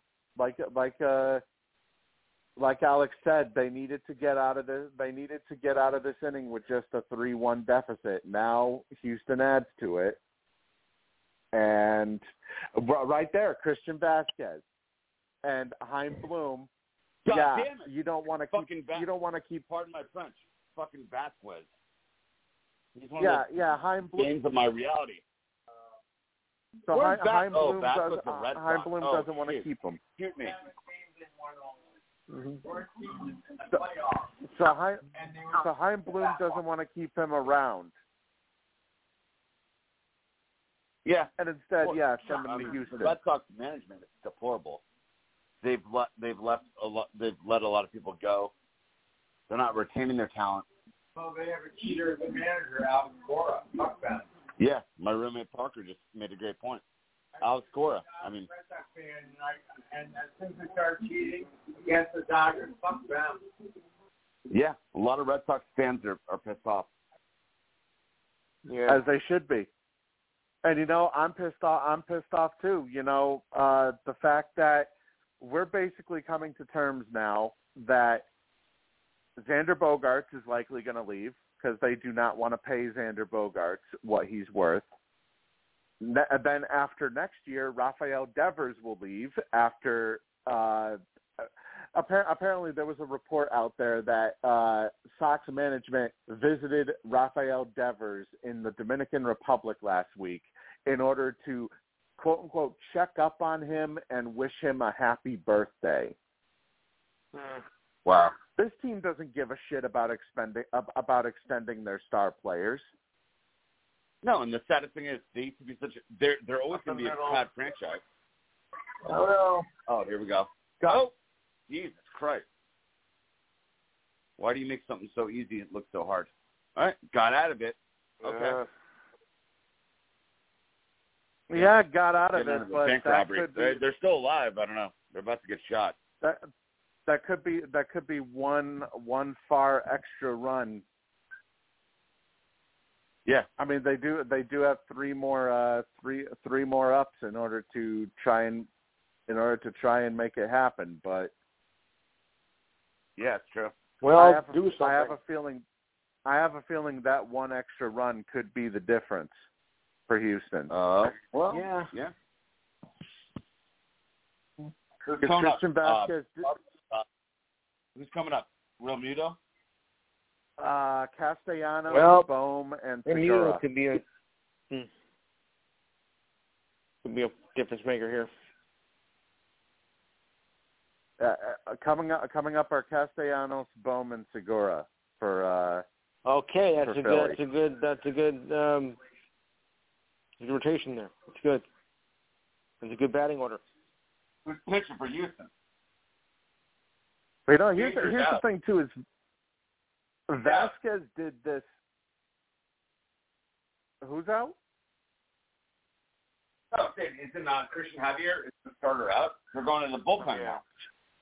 now. Uh, yeah, yeah. They're going with uh Hector Neris, the Should former Javier Philly. get the crap in the no hitter? Yeah. No, I, I'm saying not did he, should he? Because they didn't. Uh, I don't think it was discussed uh, who got it. Sorry, what was your question? Sorry. Should should Javier get credit for the no hitter on Wednesday? Well, I mean, how how long did he last? Six talking six innings? Simply, uh, He is- is last- it- as far as wins and losses, innings. as well as uh, no, as far as uh, W's and L's, wins and losses, and no hitters, the pitcher has to go at least six innings. That makes it official. Yeah, he lasted six innings. So if he you went lasted five and a six third, innings. great, great job. It doesn't count. Yeah, he lasted Right. six innings, two two walks, nine strikeouts through six. Yeah. So he should get it. And then they And I'll had tell uh, not then they went with a, then they went with Abreu, Montero, and Pressly to finish off Right. the other three innings. Now, God forbid if, we, if the inevitable happens, can we start a riot to the point where we can disband? Can we somehow get the Astros out of Major League Baseball? Is that a possibility? Or Well, they tried. One can they only tried hope. to do that. they tried to do that during the cheating scandal, and they only got one year yeah, out of the playoffs. banging on trash cans. Well, they, they cheated the Dodgers. They cheated Kershaw. They lied and cheated. They cheated. Uh, Hey, you know what? There of was there was They definitely uh, cheated the Yankees there- as well. The Astros are cheated. and there yeah there won't were there were there were audible trash can noises last uh last series against the Yeah. Yankees. Seven City, bro. It's on nine. They're down three. Yeah, there were there were audible trash can noises in the ALCS. That much I remember. I know. But For my life. but uh, we do have uh, some other bits of news. First off, the uh, the Warriors they picked up the options on Jonathan Kuminga as well as James Wiseman for their contract options for next year. So Kuminga will remain with the team as well as Wiseman. Uh, the Sixers they picked up Tyrese Maxey's fourth year option, which is not really a surprise. So Maxey will only be making 4.3 million despite his uh, stat line, where of him uh, turning into a budding uh, a budding superstar in the making for them. I love you. Uh, also, a, a few uh, hockey notes. Philadelphia Flyers center Sean Couturier, he is out three to four months following back surgery, and also uh, James Van Riemsdyk is set to miss six weeks with a broken finger as well. Uh, also, former goaltender Devan Dubnyk officially announced his retirement from the NHL last week after 12 seasons in the league. Uh, the 36-year-old goalie who last played with Colorado in the 2020-2021 season had 253 career wins uh, to go along with 206 career losses and 54 overtime or shootout losses with a career goals against average of 2.61 and a save percentage of 91.4 to go along with 33 career shutouts in 542 games played. Mm. Uh, let's see. Now we have the NFL, and we might as well get to talking about this because there's two things involving the Commanders. Yeah. The first bit of information, uh, the U.S. Attorney's Office is reportedly investigating the Washington Commanders for alleged financial improprieties. Specifically, it's specifically the U.S. Attorney's Office in the Eastern District of Virginia. And it says here in particular, uh, it's for financial impropriety by Yep. owner Dan Snyder and team executives. Yeah, Which- Dan Snyder was actually uh, exposed for being a complete piece of shit. Yeah. And also, it, it says here that one of the potential crimes was cooking its league books, uh, as well as sharing false Oh, yeah. ticket sales data with the NFL office. And now because of now, this, that's that's that's an example of someone who should have long ago been dismissed. There's no way that person should be running a professional team, let alone, you know, holding out a job. He's a complete psycho. I- And I think you have an end to yeah, I mean, Dan Snyder has no business running a team. Oh, definitely. Yeah, he has no. The, it's it's a it's a wonder why he is still o- an owner right now. When you consider, I I mean, granted, this is a completely different sport, but the NBA Yeah. they wasted no time. They wasted no time with Donald Sterling. Now, granted, it's a completely it's a completely different scenario. Well, actually, no, kind of similar. It's sort of the, Yeah. sort of along the same lines there. But Donald Sterling, they held the vote almost immediately to force him to sell. But now, you know, they have uh, the NFL has basically been dragging its feet with this issue. And now because of this, Daniel Snyder has hired Bank of America to sell the Yeah. Washington Commanders. This is according to uh this is according to Mike Ozanian of Forbes. Really? And it says that Snyder and his bankers are exploring all options and a oh. transaction could be for the entire NFL team or a minority stake. And Snyder reportedly has interest from at least four groups looking to purchase the team, which is valued at $5.6 billion despite 30 years of futility. Depending on the details of the of the uh, sale of the organization, he could remain as a member of the organization. Mhm. And honestly, you know, it's it's a long time coming for Washington because, you know, he he Snyder is basically losing allies by the day, essentially, uh, around the league. It's it's Yeah. been long overdue. Yeah, he was the worst kept secret, if you will. I mean, Yeah. he was the guy that everyone wanted out for a long time. And life has an interesting way of uh handling, you know, things in a Right. different way. So like they couldn't get Right. him, and now they're now he's uh, he's on the way out. Right, and Karma- it's got you know it's gotten thing. to the point. Karma karma is a beautiful thing. Yeah, it's gotten to the point too where the Commanders are basically becoming a laughing stock of the NFL. Yeah. To where most and, and, Washington and the really home you know, games. The sad thing is, to the uh, players, they're a respectable group of people, but the owners Yeah. get such a joke.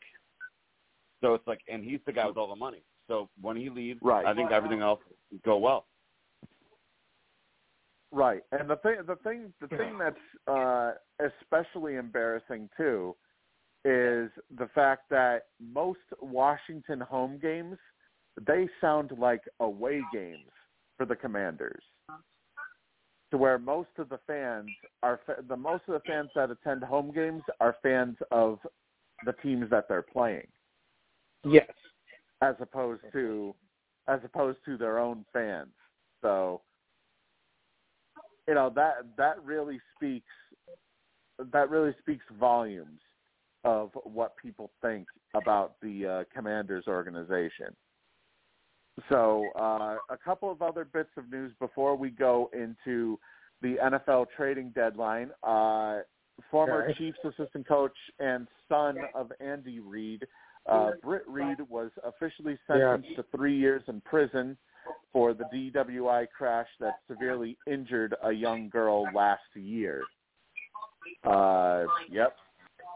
Obviously, you know. Yeah, I'm a, obviously I'm a, I'm a massive, uh, I'm a massive, uh, that, honestly guys, that's my favorite head coach of all time in any sport, Andy Reid. Yeah. His sons were, um, you know, driving around sports cars with, uh, dad's credit card, uh, getting busted for drugs, uh, hit and runs, prostitute. They have a really, uh, unfortunately his sons were out of control. And so this is, uh, you know, it's sad, but I mean, I saw it coming. So he's facing about what Right. two years, I want to say. Hope you know, you know, money talks. He'll probably get out in about six months. Probably, But which it's sad. is which is pretty sad. It's sad. Yeah. I mean, I, I Uh, love not Andy to- Reid, not- yeah, Not just that, but also Yeah. the Cincinnati Bengals. The Cincinnati Bengals they lost their offensive analyst Adam Zimmer, the son of longtime Vikings head coach Mike Yep. Zimmer, passed Mike away Zimmer. unexpectedly on Monday, according to his sister Corey. Uh, he passed Oh, away at the shame. age of 38. And if you recall, Mike, Zimmer was an awesome uh, defensive coordinator too. Yeah. terrible all around. I, I think uh, I saw it the other day. A lot of players were showing support. It's very uh, unfortunate. Yeah, Adam had started his NFL coaching career back in 2006 when he became the assistant linebacker coach of the New Orleans Saints at the age of 22.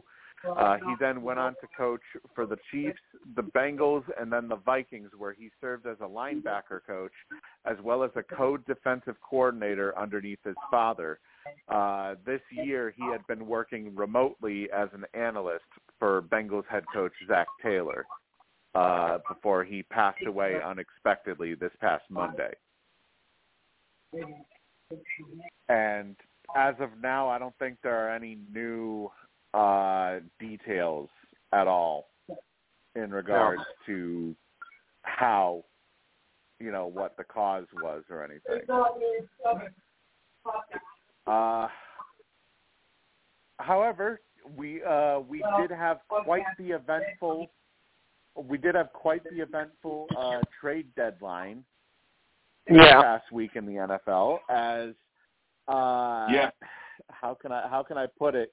I, I believe they said there was a record ten trades that were made, which is a new record uh, for for deadline day.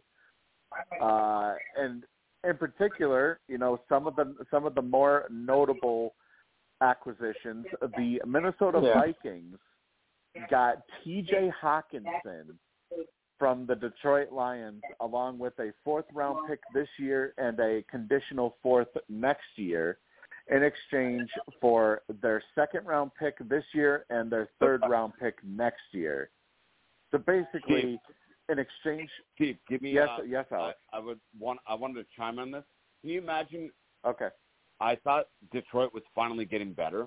Dude, they just traded Yes, their best young player into their own division. Why would they do Exactly. that? Why would they do that? Because because he, I think it's because he's due an extension next summer, or I mean next spring. Next spring he's due an extension, and they don't want to give him that. It's like, oh yeah, I, I love Yeah. this guy, but we're gonna move on, and then I'll move you uh, next door. Like, why would they trade him out of the division? Obviously, so it's so Right. so Yeah. Lions, so Lions. You uh, know, you know, it does not make it does not make sense. What the only thing I can really think of is maybe perhaps the Vikings had the best offer. That's the only thing I can think of.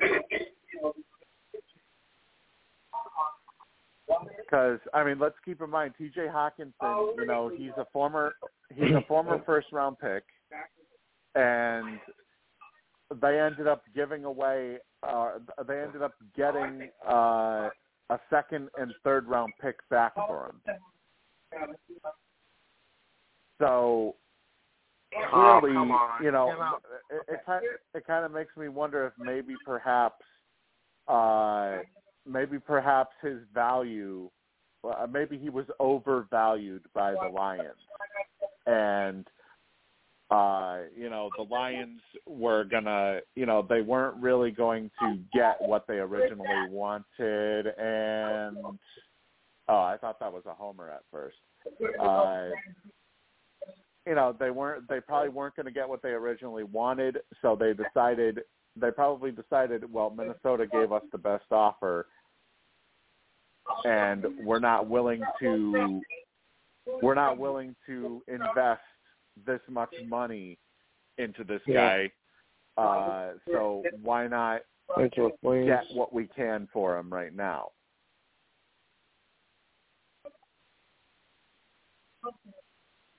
To me, though, I don't know if that speaks Yeah. I don't know if that speaks more about, or if that speaks less about Hockenson, or if it speaks less about their, if it speaks more about uh, the lack of confidence that they have in Jared Goff. I mean, Hockenson's numbers didn't look that bad. You know, 26. I mean, granted they are a little No. low. 26 catch, 26 catches, three touchdowns, uh, 395 yards. He was averaging a career high 15.2 yards per catch. So I don't know if that. I don't know if if maybe you know may, maybe the Lions are heading for a, uh, an even more extended rebuild, and they just wanted to get what they could right now. But it, it is kind of puzzling though that they uh, that Yeah. they made one of their divisional rivals that much better. Where is this? Where is Base hit. Oh, jeez. Uh, Lou, what are what are your thoughts, Lou, on uh, on Minnesota acquiring T.J. Hockenson from the Lions? Anytime anybody can get away from the Lions is a good move. Vikings have, you know, Vikings have done a lot better than. I think it's been the big surprise of the year so far. One of them. So that's a smart move right there. I mean, the Lions are are just a trash heap. Yeah, I agree. Yeah, Yeah. yeah, The Lions not, are- the Lions not just that though. You know, it's not just that, but the fact that they traded him to a divisional rival. How do you trade him? How do you Oh, trade him that. in the division? Oh, yeah. I mean, that's uh, that. I mean- yeah, I've, I've always wondered that question. You know, how does it feel to get turned to a divisional rival? Because I've always, I've always, you know, wondered about that. I've asked that question millions of Yeah. times. And Lou, you're always on point. But imagine, like, if you're running a team, why would you trade a really good young player into in, in your division to someone else so they can beat you what twice Yeah. on a Sunday? I, I just Right. I, I, it doesn't make sense. Uh, this just in: number four Clemson falls to Notre Dame, To Notre Dame? thirty-five to fourteen. Ooh. Notre Dame won. Wow, that's remarkable. Yep, Notre Dame. Notre Dame killed them. 35-14. Really? Okay. Really. Wow. Uh, not just that, but we also saw Kansas uh, Kansas State kind of get upset today, 34-27 by Texas. Uh, obviously Tennessee, you know, they lost to Georgia 27-13, which kind of makes you wonder maybe perhaps was Tennessee kind of overrated as a number as the number 1 team in the world. yeah. Uh, let's see. Looks like that's it. I think for the. Oh no, Michigan State upset Illinois, upset 16th ranked Illinois 23 to 15 today. Hey, we go to the eighth. And Oklahoma State, I don't know how the hell they're still ranked, but Oklahoma State dropped to Kansas 37 Yeah. to 16. Oh no, actually we did see another one too. Syracuse, uh, 20th ranked Syracuse lost to Pittsburgh 19 to 9. So wow. we did have a few upsets. Right now, uh, sure still did. ongoing. Uh, looks like we're going into overtime uh, between Alabama and LSU. They are tied at 24 apiece. Uh, Michigan with a 45 to 17 lead over Rutgers with about five minutes to go in the Yeah. fourth. Yeah. Yeah. Color me shocked. Uh, yeah. Uh, Utah with a 45. Utah with a 45 to 12 lead over Arizona, with uh, time dwindling down in the fourth, and NC State with a 27-14 lead over Wake Forest, Interesting. and Yeah. and real qu- real quick too, USC has opened up this game with a giving up a touchdown to California. So Wow. maybe another potential upset in the making uh, Yeah. out there. Hey, Steve. Sorry, man. What was the final on uh, Tennessee? Uh, Uh, beat down? Tennessee, it, it was 27-13 Georgia. Wait, so thirteen. Wow. Yeah. I mean, I I I logged in. I, I watched it maybe for about you know ten percent of the game. It just it's amazing. Yeah. They're both like full of really good players, but you know, aka NFL players. It uh Georgia Yeah. looked that much better. Like they're bigger and faster. It's scary. They look better than Yeah. the uh, old school Alabama. Yeah, I mean, they look like those. They're those dudes. Yeah. You know, it kind of makes you think too. It kind it kind of makes you think the fact that Tennessee beat Alabama. It kind of makes Wow. you wonder: Does that say does that say, uh, they they beat Alabama, but yet they got killed by Georgia? So Oh wow. That's it. Bama's done. you know that kind it kind of tells you just exactly where everybody falls in the college Exactly. rankings. It's Oh, amazing my the God. parity, and then, and then and then and then going to um pro rosters. So look at the um look at the Eagles. They're um, Right. Miles Sanders a backup at Penn State, and then Jalen Hurts is a backup at Alabama, and now they're the hottest team in the league. They were both backups in the in college. I mean, it's absurd. Oh my God, we have an update in SMU Houston. The score Hmm. with three thirty five with three thirty five to go, the score is seventy seven to sixty three SMU. SMU has thrown nine touchdowns and Oh boy. ran and they've ran for two as well. Oh, Houston on. has thrown Houston has thrown seven touchdowns and they've rushed for two. Yeah. And Lou, I, I'm getting the feeling that uh that wasn't a good uh that No. wasn't a good update there. No, I mean the, the the catch that Houston made. Come on. Unreal. What looked like a base hit was a just into the replay. Uh Phillies are down to their final five outs. Yeah.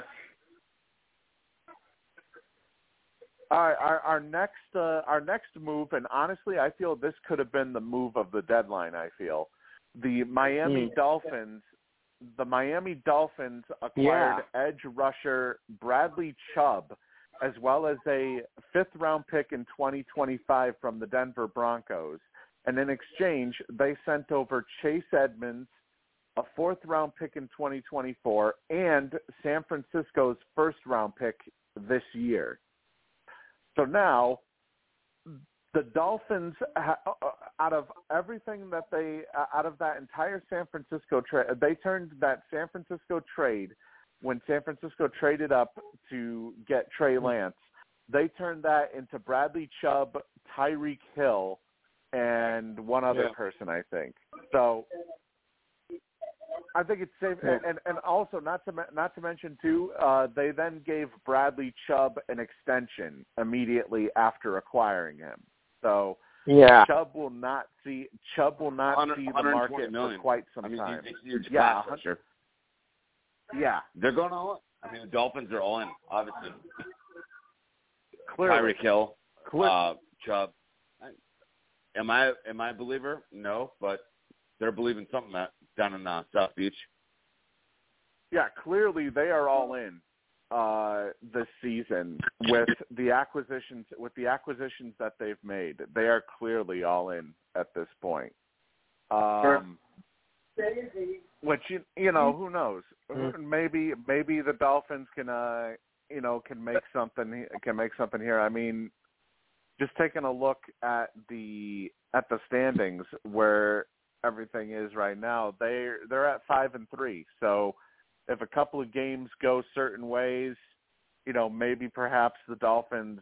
I mean, they'll they'll probably make the playoffs or potentially make the playoffs. I should say, based on how the rest of the AFC is looking. So it's it's definitely possible. But I just I Here really think that this rising. Bradley Chubb Schwarber, or die. Eighth inning, four to one. Yeah. Achilles Like I said man. before, put up or shut up. Yeah, this is, this Oh, the end what of the do we road. Have? What do we have here? Pass interference in the end zone? Yeah. Oh wow. Pass Okay. interference, but LSU, but LSU is trying to argue that the ball was tipped. Wow. LSU, Clark, LSU is Texas trying to argue that the ball is tipped. Uh, refs aren't buying would. it, so They would.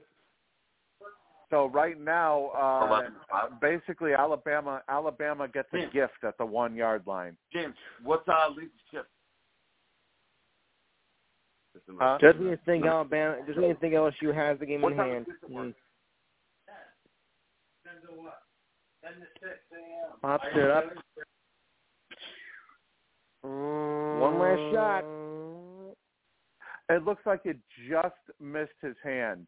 They're trying to argue it was tipped, but it literally looked like it just missed.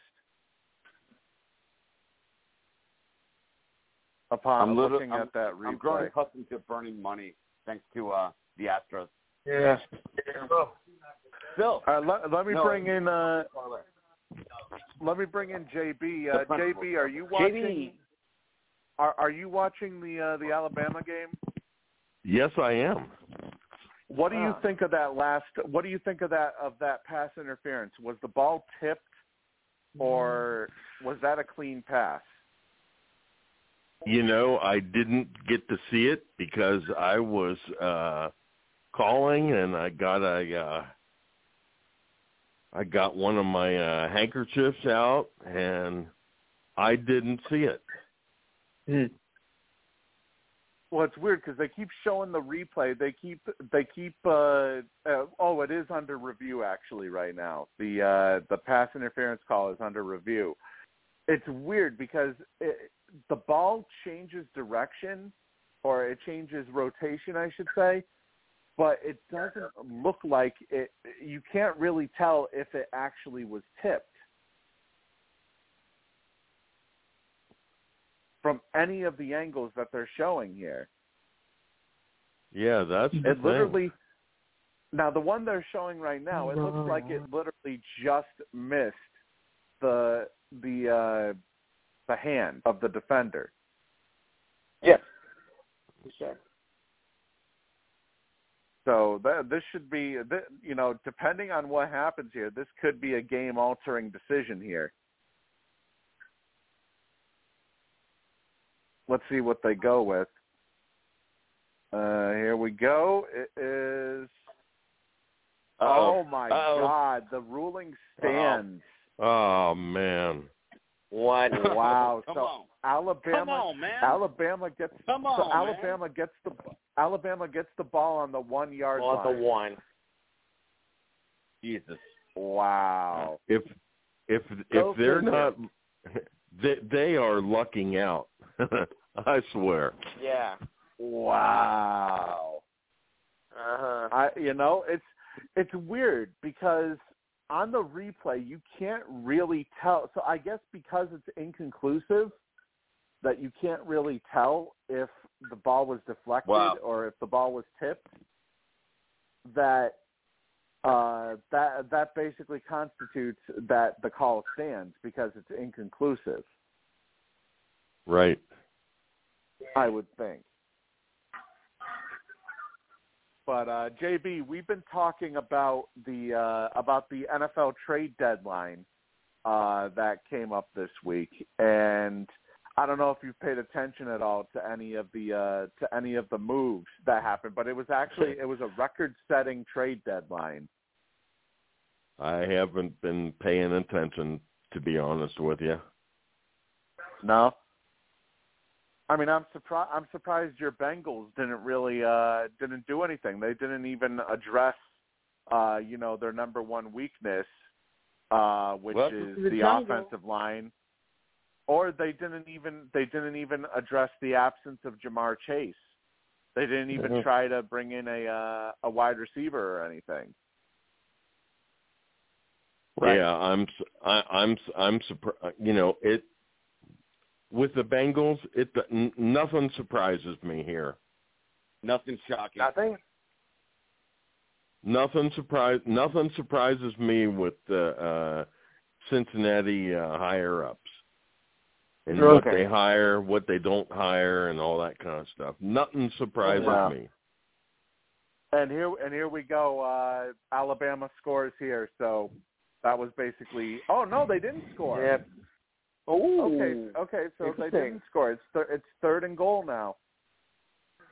So they've Wow, how do you they've gone on one? two they've gone on two consecutive two consecutive run attempts here, and they haven't.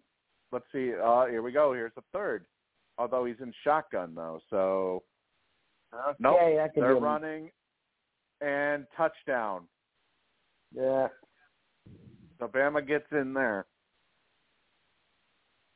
But uh, we do have some other to moves to true. talk about. Uh, the Ravens they acquired uh, star linebacker Roquan Smith from the Chicago Bears in exchange for linebacker AJ Klein and second and fifth round picks in this year's draft. So now, in back-to-back weeks, the Bears have traded two key members of their defense. Last week it was Robert Quinn. This week it's Roquan Smith. And Smith appeared in all eight games for the Bears this season, totaling 83 tackles, four tackles for loss, and two and a half sacks. And now the former number eight overall pick of the 2018 NFL Draft, he's a, a two-time second-team All-Pro, and in the final year of his rookie deal, uh, looks like that it's not known whether or not uh, Baltimore will be able to uh, come to an agreement with him because they also they Yes. also will have to pay Lamar Jackson as well. Uh, but right now, it, I mean, it looks like uh, to me, Lou, that Baltimore is well, they're gearing up to to strengthen Yeah. their lead on the AFC North, but also, you know, this makes their defense a little more scarier. Yeah, I would think. I would think the same way uh, as well. Ugh. By the way, this did just go final. SMU defeated uh, Houston seventy-seven to sixty-three, and no, that is not a Wow. basketball. That is not a basketball game. Although That it's although it looks college like one. football. Yeah, Although it really. does look like one, yeah.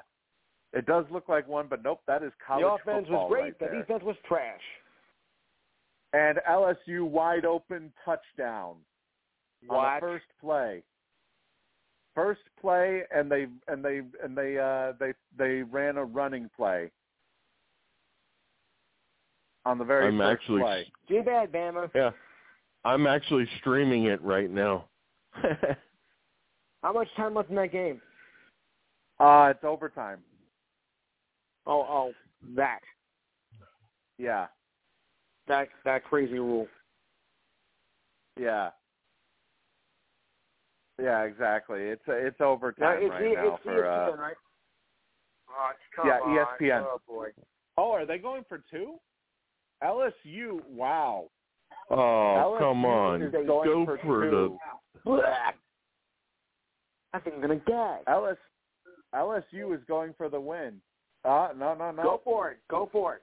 No, nope. Looks like looks like Brian Kelly has called a timeout. Chicken. So maybe they were just. He's out.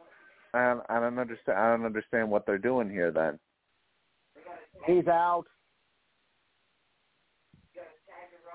but uh, another move that was made this week, the Jacksonville Jaguars they acquired Calvin Ridley in a surprise move from the Falcons, future conditional draft selections, and here's where it gets tricky, because according to how this all breaks down, uh, depending on when he is reinstated to the league, the uh, one of the two picks will be a fifth or sixth round pick depending on when depending on when he's reinstated. Uh, Jacksonville will also send a a second, third, or fourth round pick next year, depending on if he makes the team, reaches a playtime threshold, or if he is signed to a long term extension. If he's signed to a long term extension, it'll be a 2nd Mhm. round pick. If he reaches a playtime threshold, it'll be a third, and if he makes the team, it'll be a fourth, depending on how everything breaks down. Now, obviously, of course, Ridley has been suspended for the season due to gambling Right. on on Falcons games last year. On one game, Oh yeah. he was. Oh, Alabama almost got almost got caught with uh, too many with too many men on defense, on the field. and they got it. Alabama drops in overtime, thirty-two to thirty-one. Wow. What a weird game. Oh my Yeah. God.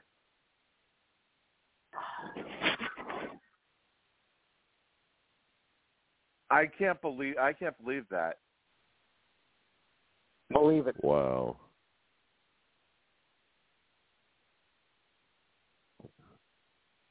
And even though I picked Alabama, uh, I get I guess the way they were playing tonight, I'm glad that uh, LSU.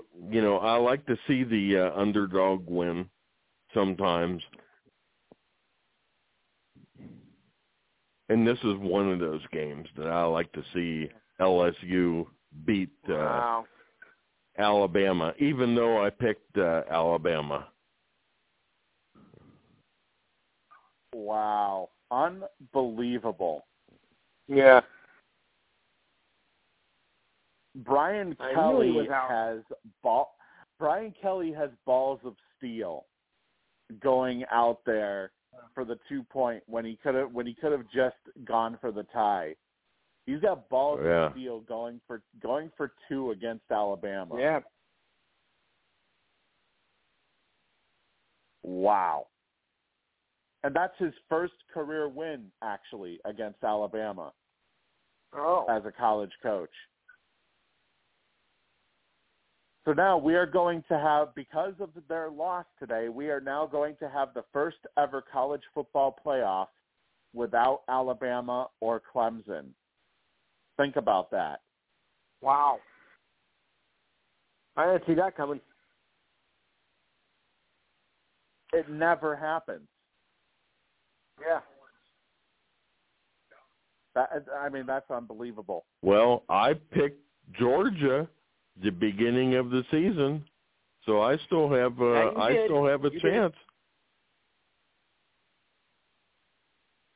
Yeah, you still do. I think I picked Georgia, or no, I picked Alabama. I think so. Yeah, that's uh, that's unfortunate for me. Um, Okay, top nine coming up. Here we go. so the uh, the Bills, uh, they acquired Nyheim Hines from the Indiana Colts or the Indianapolis Colts in exchange for Zack Moss and a conditional sixth round pick in this year's draft. Uh, and it's weird because the Bills drafted James Cook with a second round pick earlier this offseason in the hopes that, that he would fill the pass catching role that they've wanted in their backfield. So now Cook is going to have to take a back seat to Hines. Yeah. So, you know, so much so much for developing your pass catching running back when they just decided let's just go out and get one in Hines anyways. I don't know. It's kind of, kind of strange to me that they would that they would go and do that uh, anyways. Uh, you know, Lou, I want to get your thoughts on this. Uh, Jerry Jones has said that there is no argument about Ezekiel Elliott's status as the lead running back, uh, even though Tony Pollard just came off of a 14 ca- a 14 carry, 131 yard and three touchdown performance last I think he Pollard. Too. I would think why why don't you just stick with Pollard Yeah. instead of instead of Elliott? Which I mean, let's face it, consistent uh, consistency wise, Pollard has been more consistent.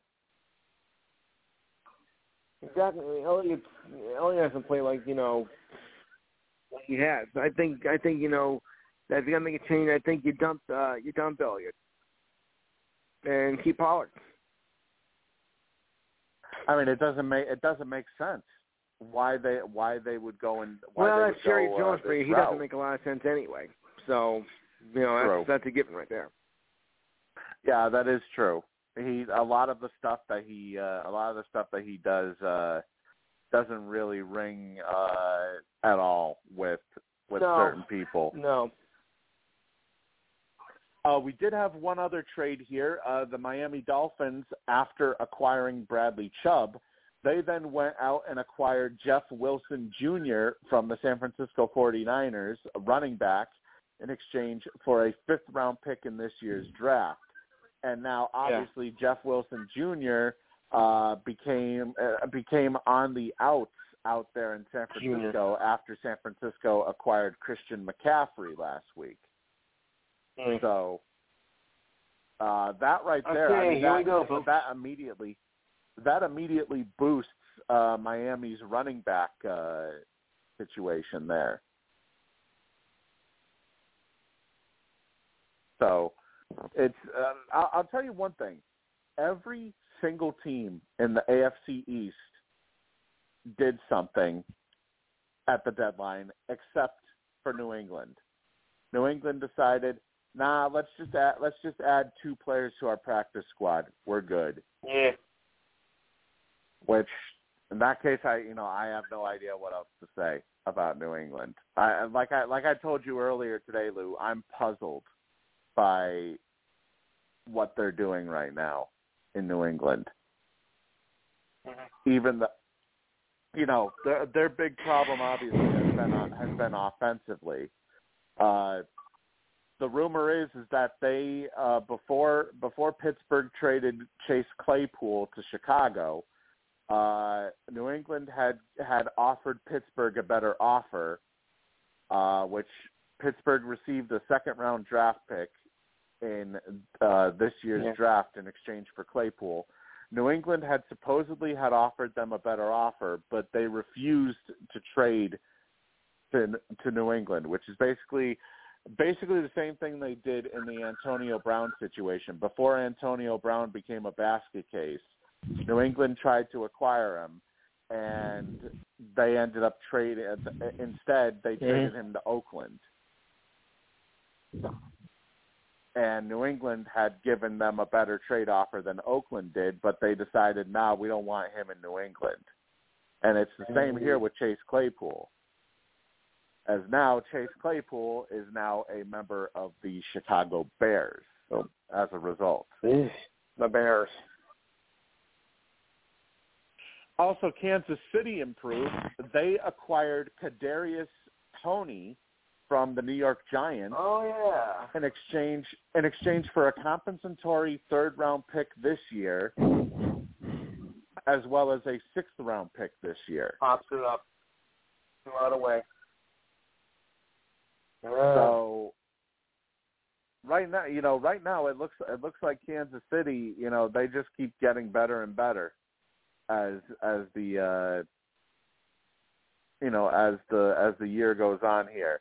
Hell, even the Yeah. Jets, they they went out and they addressed the uh Breece Hall injury by bringing in Mm. James Robinson from Jacksonville. Yeah, well, I think with the injury to Hall, I think that's I think it was a big step backwards for us. So Oh, I agree. No, I think it's I think it's definitely y you know like I said on your on your show Well, Lou, okay, good. uh it was it was a complete it, it seemed like New York was completely controlling that game yeah. against New England.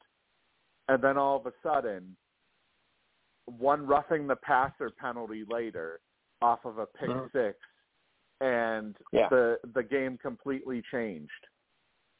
And now New York finds themselves at instead of being at six and two, they're now at five and three. And now it looks like Zach Wilson has gone back to being uh has gone back to being the Zach Wilson who is trying to do his best impersonation of uh Sam Darnold in the fact that he uh he ends up seeing ghosts out on the football field. left. All right. One out to go. Uh, Uh, the, yeah, this does not look. Uh, it look. It looks like No. Houston is. pro- You're probably. We're probably looking at a World Series win for Houston here. Which, I mean, it absolute. It absolutely sucks Oh. to begin with. Uh, it absolutely sucks to begin with because I- I'm happy. You know, I'm happy for uh, Christian Vasquez, but uh, and you know, Well, I guess Dusty something else, Baker too. too. Dusty Baker. Yeah, I was. You know, I I was about to say. You know, I am kind of happy for Dusty Baker too because he finally gets his he finally gets his World Series Well, win he's been second. looking for Not all these yet. years. Oh, no. Wait, foul. And it is over at this. Houston has won the World Series, and Dusty Baker gives the title to the manager. The Chiefs win Oh again. boy. Can I go throw up now? Ugh. Yeah. Congratulations, Dusty. You did it. Oh yeah, this sucks. Philly suffers a double whammy in the same day. Ugh. There's two people from uh, Cincinnati that just won, Brian Kelly and Dusty Baker. yeah. Whoopee. And this is the like I said like I said earlier, Lou. This is the second loss that the city of Philadelphia has had today. First, the Philadelphia Union lost the MLS Cup, and now the Philadelphia Phillies The have win. lost have lost the World Series. Can't get any worse.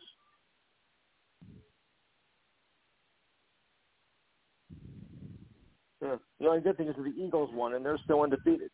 Yeah. Yeah, you know that's another thing too, Lou. Uh, this was brought up in our Whispers group earlier this week. Uh, taking a look at that, at that, uh, at those wins that the uh, that the Eagles have. How sure are we of a team that the Eagles are? I mean, are they really that good? Uh, I mean, taking Well- a, just taking a look at, at at them eight and their eight and zero record, they beat the one and six Lions by three points. They beat the Minnesota Vikings with Kirk Cousins in prime time, and we all know what happens when Kirk Cousins is in prime time. He uh, he completely chokes whenever he's in prime time. Uh, whenever he's playing a prime time game. If the Uh, pressure they can beat handle the- it, they beat the Commanders.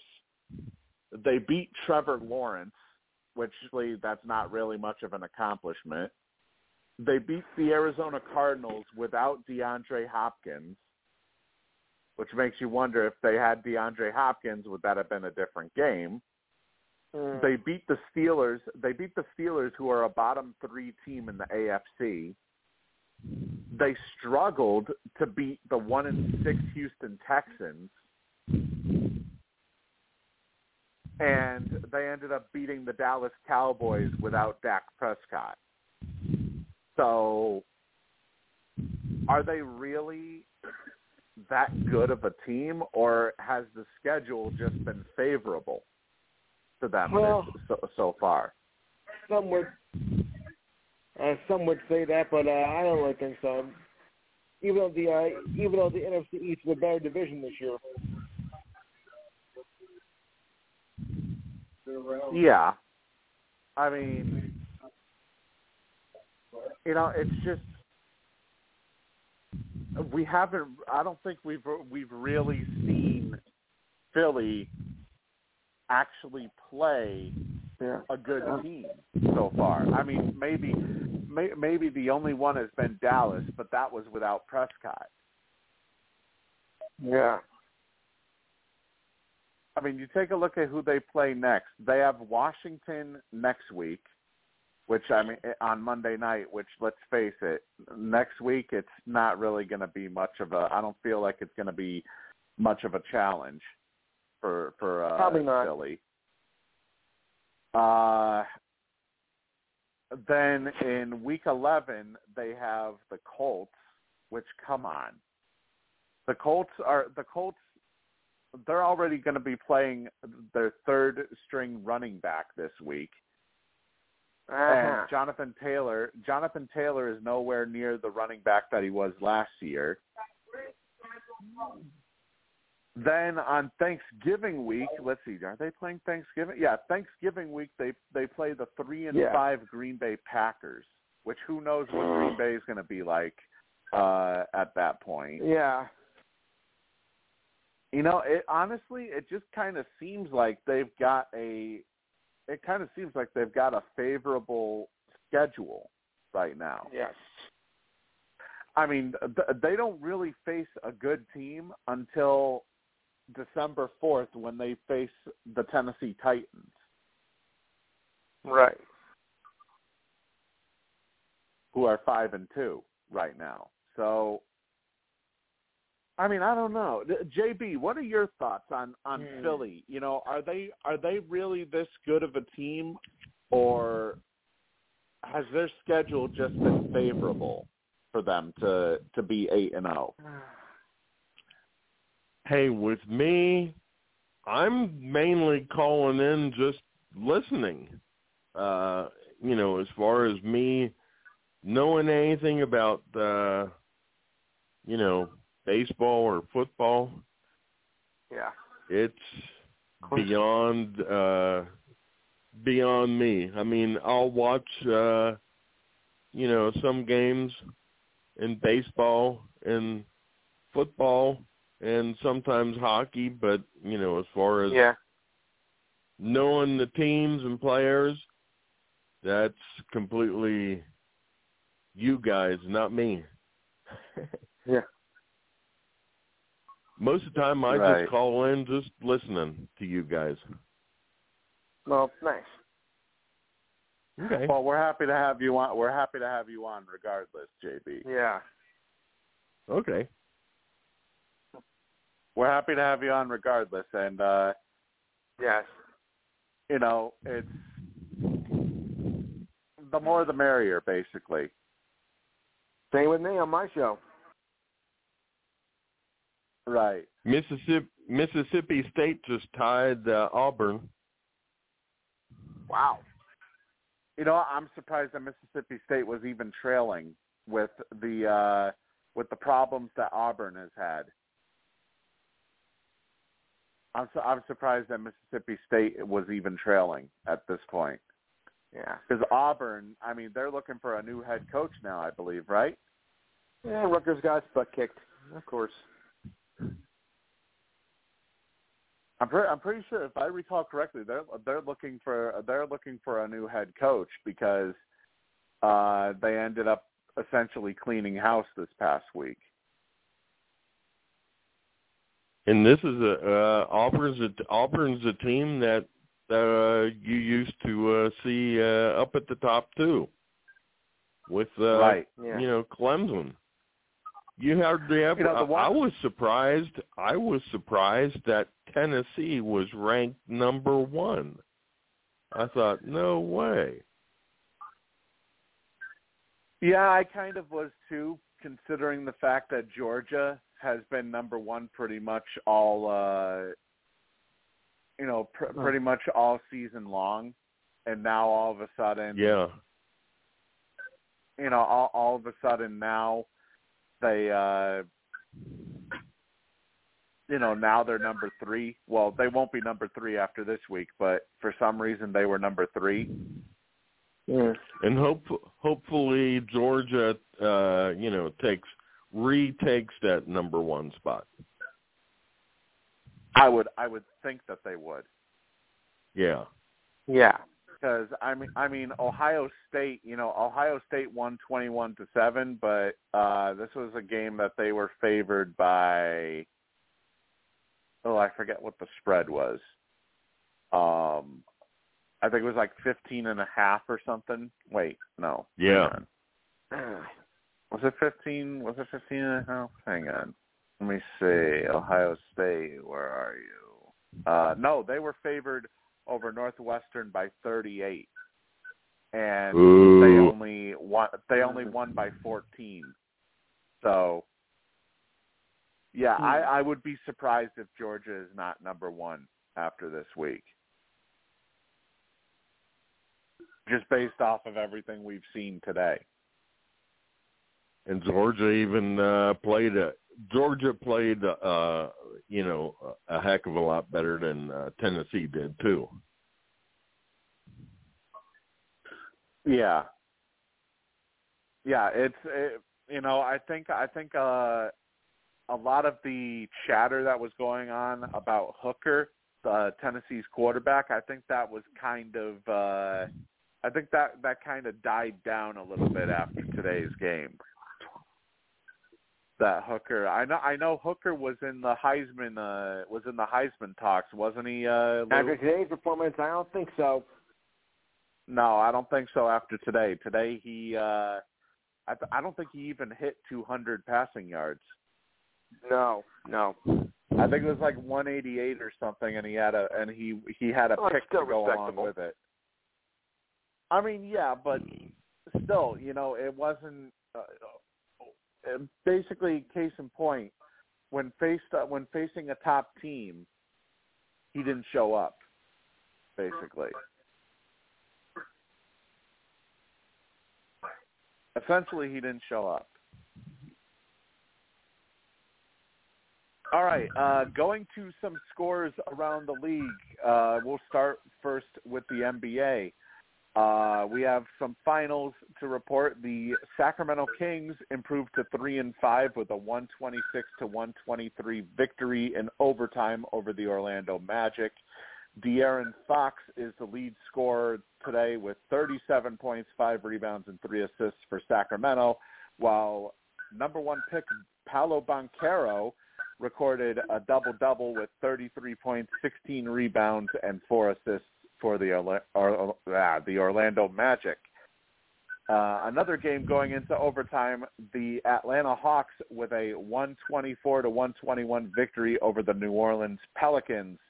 Uh, Trae Young recording a double double for Atlanta, 34 points, 10 assists, and one rebound, while Zion Williamson with 29 points, eight rebounds, and four assists for the New Orleans Pelicans. The Boston Celtics they upped the New York Knicks today, 133 to 118. Jaylen Brown led the way, 30 points, five rebounds, three assists, while Julius Randle had 29 points, nine rebounds, and two assists for the New York Knicks as the Knicks fall to four and five, and the Celtics improve to six and three.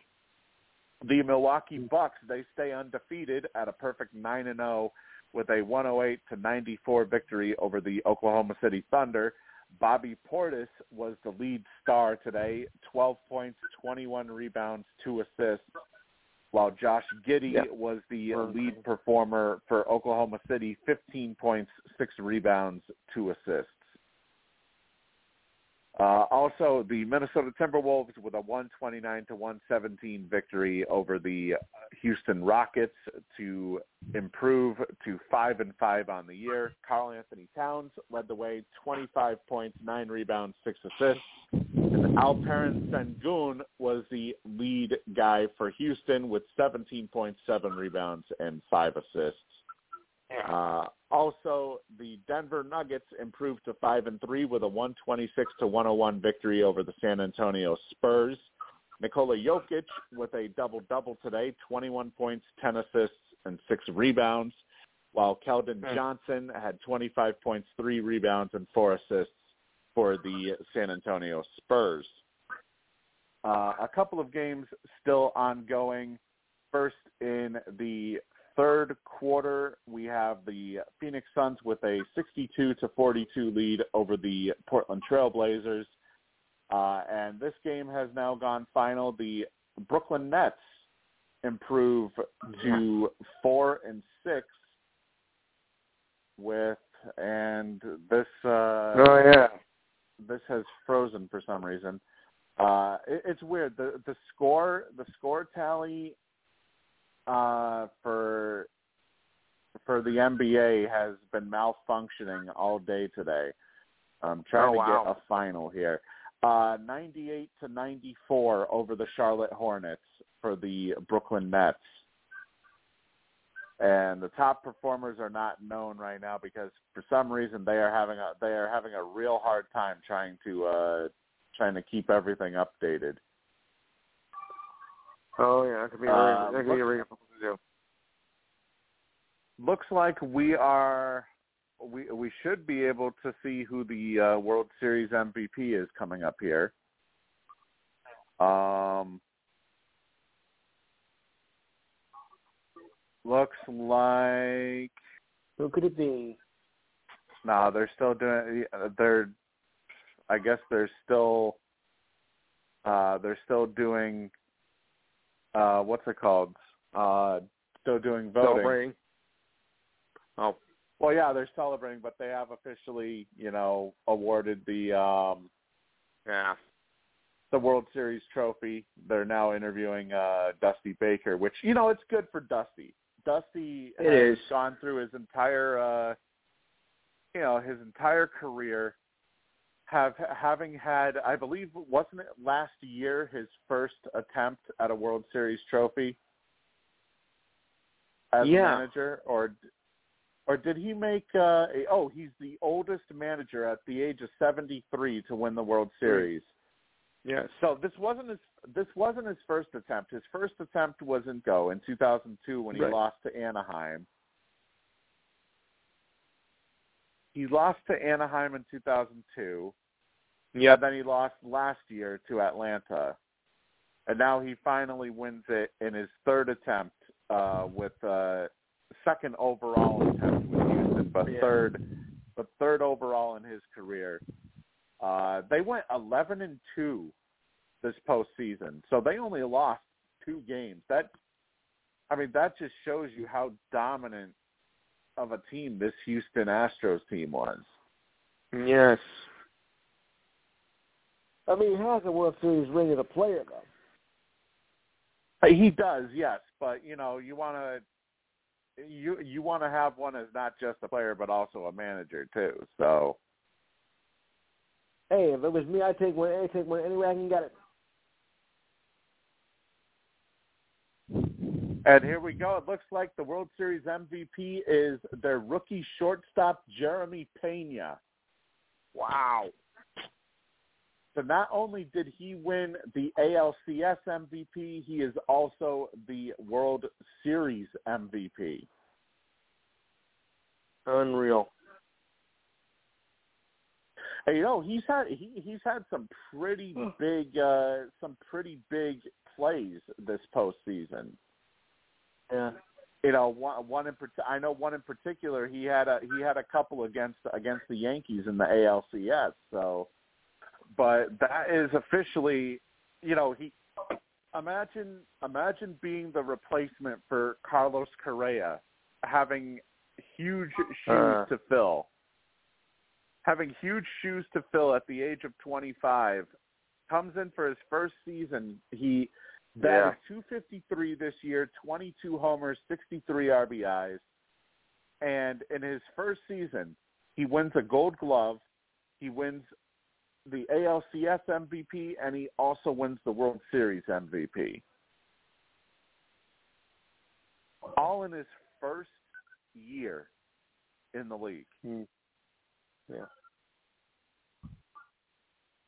He became the first Astros rookie to win a gold glove and also the first rookie ever to win a gold glove at shortstop in Major League Baseball history, Wow. which is amazing when you think about it. When you think of all the legendary shortstops that have been around the league, you know, Derek Jeter, Nomar Garcia Parra, you know, there, there's multiple there's multiple shortstops. Xander Bogaerts. Not one shortstop has had ever won a Gold Glove in their rookie year until now with Jeremy Pena. Mm. And honestly, I would be surprised if he doesn't win Rookie of the Year. Period. Yeah. But you know now now baseball is all is all said and done. You know I feel I feel for uh Yeah. for all the fans of Philadelphia. You know this is the Yeah. this is the first time this is the first time since 2009 that they've uh you know that they that they had been to the World Series and I know I know uh, I know Tim from uh from the Whispers groups he's uh he's inconsolable right now uh Yeah. having gone to having gone to one of the World Series uh games out there in uh out there in Philly in person yeah, that was week. Tuesday, wasn't it? Tuesday or Wednesday? Uh, Wednesday. Wednesday actually. Wednesday. Wednesday. Yeah, Wednesday yeah, was I no saw. hitter. I saw the. I saw the picture that he posted. Yeah, he yeah he was there, Lou, for the no hitter. So, um, but you know it's it's unfortunate. It's it's unfortunate uh, for Philly, but Yeah. you know it's Yeah. Houston was just Houston was just that much of a better team. I mean, Yeah. I mean, think about this. The Red Sox, this is an interesting stat. The Red Sox last year were up two games to one in the ALCS against against the Astros. Right. They scored a total of just three runs in the last three games. the Red Sox did. The Uh-huh. Phillies, the Phillies, they were up two games to one against Houston in this year's World Series. They scored a total of only three runs in these last three games. I mean, you got to Auburn went for a field goal in the overtime and they missed it. Where is that? Where is that on, Mhm. JB? Uh, it's on ESPN two. PM two. Okay. Uh, yeah. Wide right. Huh. Wide right. Yeah, just by a little bit, but still, hey, doesn't matter if you're just a little bit wide or, you know, wide by uh, ten feet. So you now missed it. If you State missed it, has, you missed it. So now Mississippi State has the opportunity to win with the, with just the score.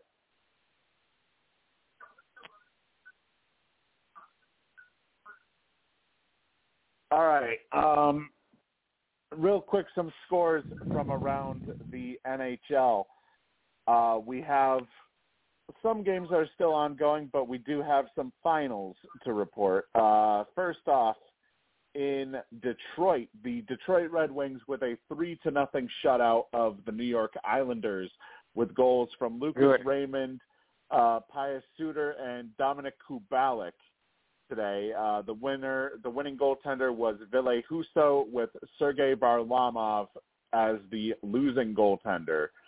Uh, the Colorado Avalanche they improved to six four and one today with a five to one win over the Columbus Blue Jackets, uh, with goals from Artturi Lehkonen, uh, Couts, O'Connor, uh, Donovan Tays, and Alex Newhook, with uh, Alexander Georgiev getting the win for Colorado. The uh, loss went to Joonas Korpisalo, and Boone Jenner was the lone goal scorer for the Columbus Blue Jackets.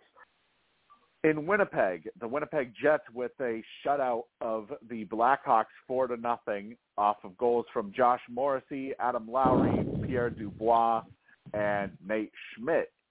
Uh, Connor Hellebuyck picked up the shutout while Soderblom picked up the loss for uh, Chicago.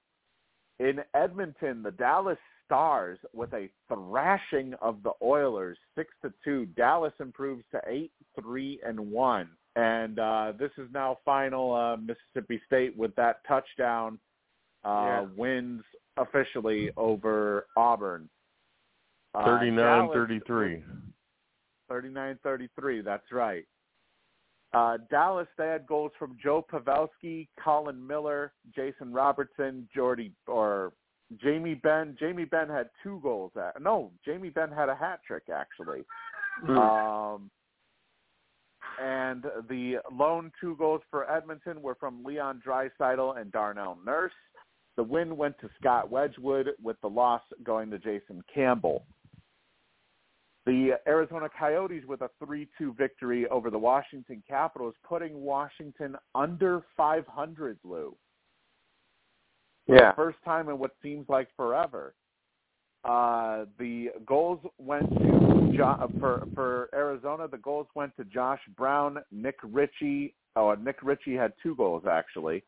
Uh, the goals for Washington were from Alexander Ovechkin and Anthony Mantha. The win went to Karel Vejmelka, and the loss went to Darcy Kuemper. In Toronto, the Toronto Maple Leafs with a two to one victory over the Boston Bruins. Auston Matthews with two goals, including one on the power play, and Brad Marchand with the lone goal for Boston. The win went to Ilya Samsonov, and the loss went to Linus Ullmark. Uh. In Tampa Bay, the Lightning improved to seven four and one with a five to three victory over the Buffalo Sabres, off of goals from Nick Paul, Brayden Point, Brandon Hagel, uh, Nick Perbix, and Nikita Kucherov, with Brian Elliott picking up the win in net. Uh, Buffalo had goals from Zemgus Girgensons, Casey Mittelstadt, and Jeff Skinner, with Eric Comrie taking the loss. The uh, Philadelphia Flyers with a two to one victory over the Ottawa Senators off of goals from Kevin Hayes and Zack MacEwen, with Corey Hart picking up the or Carter Hart picking up the win. Uh, the loss went to Cam Talbot, and Claude Giroux had the lone goal for the Ottawa Senators. The Seattle Kraken uh, improved to seven four and two with a three to two victory over the Pittsburgh Penguins. The Penguins, Lou, are actually in Yeah. a worse position than Washington with a four six and two record. It's not that. I mean, imagine that. You know, uh, Pittsburgh is all of a sudden going on a downhill slope. Uh, Yeah. The Kraken, the Kraken had goals from Vince Dunn, Yanni Gourde, and Brandon Tanev, with Martin Jones picking up the win in net. Uh, the goals for Pittsburgh were from Sidney Crosby and Jake Guentzel, with Tristan Jarry taking the loss. Uh, the Vegas Golden Knights they improved to 11 and 2 tonight with a 6 to 4 victory over the Montreal Canadiens, uh, with goals from Nicolas Hague, Riley Smith. Riley Smith had two goals actually. Uh, Keegan Kolesar, Nicholas Yeah. Nicholas Waugh, and Jonathan Audi Marchessault. Uh, with the win going to Adin Hill, who is playing absolutely out of his mind in net. Uh, the loss went to Jake Allen with goals coming from Cole Caufield, Nick Suzuki. Nick Suzuki actually had two goals for Montreal, and uh, the rookie Yuri Slafkovsky, who picked up his third goal Mhm. of the season today for Montreal. Uh, some games that are currently still underway. The Vancouver Canucks with a three to one lead over the Nashville Predators with four minutes four minutes to go in the second period. Uh, the lone goal for Nashville currently is Jordan Gross on the power play, and Vancouver has goals from Ilya Mikheyev, uh, JT Miller, and Andrei Kuzmenko. Uh, this one, this one will make Diane happy, Lou. The uh, New Jersey Devils current, the Devils currently lead the Calgary Flames three to two with four minutes to go in the second period. Yeah. Uh, New Jersey has goals from Nathan Bastian, uh, Fabian Zetterlund, and Miles Wood. And Calgary has goals from Nazem Kadri and Elias Lindholm. Yeah. Uh, also underway, the Anaheim Ducks with a two to one lead over the San Jose Sharks out in San Jose, uh, off of goals from Brett Leason and Maxime Comtois, with uh, Kevin Comtois. Labanc recording the only goal so far for the San Jose Sharks. And what's interesting about this is the Ducks are leading with only nine shots on goal, Wow. and yet they have a two to one lead. They're being outshot twenty four to nine right now, uh, Hmm. like midway around midway through the second period. And in LA, we have a one to nothing lead for the Florida Panthers off of a goal from Ryan Lomberg uh, with about 12 Uh. minutes to go in the second period there. So uh, still, still a couple of games yet to be decided here. But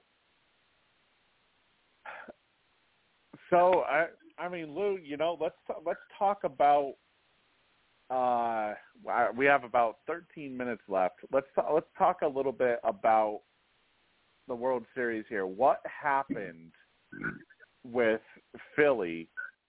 That Right, it, it seemed like they had it seemed like they had all of the momentum, and all of a sudden they get no hit in Game Four, and that Yeah. pretty much completely turns this series around. That's what did it.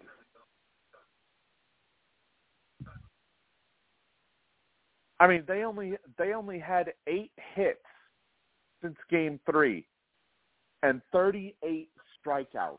Yeah. I mean, what the hell happened to this Philadelphia Phillies team? Yeah. Here's was just too tough. I I didn't think Philly had a chance. I'm surprised they even, you know, got to get to a six game. I thought they were, that, I didn't think they were gonna, you know, get this far. So I had to give them credit for that. I really thought it was going to be a sweep more than five games. Yeah, you know, I think I think a lot of people, a lot of people that maybe perhaps they would have been, you know, it would have gone seven games. Uh, but you know, Houston just absolutely took over this series after that no once that no hitter uh was played. You know, all of a sudden, Yeah, I, I Houston really just absolutely I really took over. they Philly going on to something um, when they did beat the Astros in Game One, which you know you blew a five. I mean, you had a five nothing lead, you blew it, and Philly, you know, was able to take advantage of it. But then the tables had started turning in Game Two, and you know, seemed to be controlled from there. Game Four, the no hitter. Game Five, you know, the Astros were just barely hanging on. As Philly was making was trying to make a move in the bottom of the ninth inning, but that backfired with that uh, dramatic catch, and that's what did. it. And I think it just, you know, Philly just ran out of gas. I know. It's you know it's very surprising too for a team that completely turned itself around after starting off the season what 22 and 29 under Yeah. uh under under uh Joe Girardi. Gir- Girardi then gets fired. He then gets fired. They bring in uh they bring in Rob Thomson and say it right now Thomson should be manager of the year but from what it sounds like it sounds like they're going with uh it sounds like they're going with somebody else uh Yeah, from yeah. what I've heard so which I think which I think is ridiculous. I think Rob Thomson should very easily be. I think they went with Hyde of uh of Baltimore, who you know who didn't even make the playoffs. So Yeah. I don't understand how you can win Coach of the Year and yet not make the playoffs. I mean, hell, I would have, I would have even, I would have even given it to uh to Seattle's mar, uh, you know, to Seattle's manager, uh, Mm. Servais, over over Hyde. Uh, by the way, the last old, the last oldest manager to win a World Series was Jack McKeon, who was uh, who was the Oh, age yeah. of 72, the age of 72 back in 2003 when he won a World Series as the manager of the Florida Mhm. Marlins. The Marlins. Yeah. Against my Yankees, thanks a lot. Yeah, yeah, against the Yankees, which uh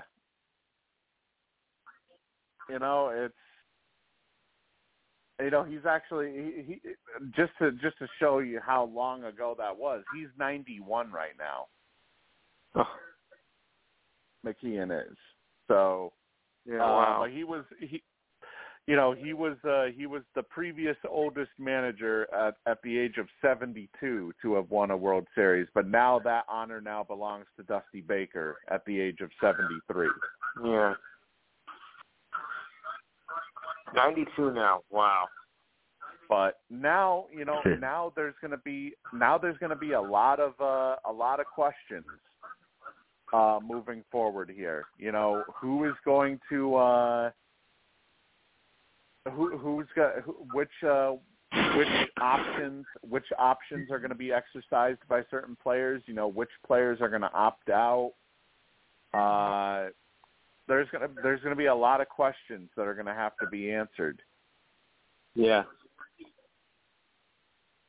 which it should be interest it should be interesting to see, especially now with the World Series officially over. Uh, I think we could see potentially a lot of movement uh, be uh, be seen here. Now we did also have the Gold Glove winners get introduced uh, with 14 first-time Gold Glove winners this year. Uh, first Yeah. off, in the National League, in the National League, we had JT Realmuto winning at catcher for the Phillies. Uh, we had Christian Walker at first base for the Diamondbacks. Second base, we had Brendan Rodgers of the Colorado Rockies. Uh, shortstop, we had Dansby Swanson of the Atlanta Braves. Third base, we had Nolan Arenado of the St. Louis Cardinals. Uh, in the in the outfield, we had Ian Happ of the Chicago Cubs, Trent Happ. Grisham of the San Diego Padres, and Mookie Betts of the LA Dodgers with a Gold Glove. Uh, the pitcher went to Max Fried for the third uh, for the third consecutive year. Uh, Max Fried has won three straight uh, Gold Glove awards at the pitching position. Uh-huh. And the util- the utility player, uh, Brendan Donovan of the St. Louis Cardinals, is the first National League player to win a utility Gold Glove award, doing so in his rookie year. Hmm. So I guess that's a new thing. I guess that's a new thing that they're adding is the utility player uh, Gold Yes. Glove. Well, Uh, for for the American League, we have Jose Trevino of the New York Yankees winning at catcher. He's the third player in Yankees history to win the Gold Glove at the catcher position, joining Thurman Munson and Elston Howard. oof, Uh, he led Munson, all wow. major league catchers, all all major league catchers this year with 21 defensive runs saved, which was also tied for third most defensive runs saved in baseball, regardless of position. Yeah. Definitely well deserved uh, for Trevino at the catching spot. Uh, Yes. Vladimir Guerrero, Vladimir Guerrero Jr. won it at first. Vlad Jr. Uh, second base went to Andres Gimenez of the Cleveland Guardians. Jeremy Pena, Jeremy Guardians. Pena won it at shortstop, uh, which obviously, you know, uh, like we said earlier, he's the first rook, the first rookie shortstop to win a Gold Glove award. Hmm. Uh, third base went to Ramon Urias of the Baltimore Orioles. Left field went to Steven Kwan of the Cleveland Guardians. Center field went to Myles Straw of the Cleveland Guardians. And right field went to Kyle Tucker of the Houston Astros with the pitching gold glove going to Shane Bieber of the Cleveland Guardians. And wow, you know, with uh with all these gold glove award winners out there in Cleveland, kind of makes you wonder how did the Yankees beat them in the divisional round? Yeah. I still can't get used to Mhm. them calling Guardians. I, I, I, I still can't do it. I know e- everybody still refers to them as the Indians, basically, because that's Yeah. what they're most known for. Right. So I can't. And, I, I uh, just can't. I can't use it. And we do we do have another Yankee uh, Gold Glove Award winner, uh, DJ LeMahieu, won it for LeMahieu. the utility for the uh, utility player Gold Glove Award. uh, even though he was limited to just 125 games due to injury. Uh, but he did see significant time at three. He did see significant time though at three infield positions, playing 35 games at first base, 41 at second, and 47 at third. And he had two outs above average each at first and second, and four outs above average at third, which ranked 11th among all uh, MLB third basemen, despite his limited appearances yeah. there. Uh, this is actually his fourth Gold Glove award too, but his first since 2018 when he won one with the Rockies.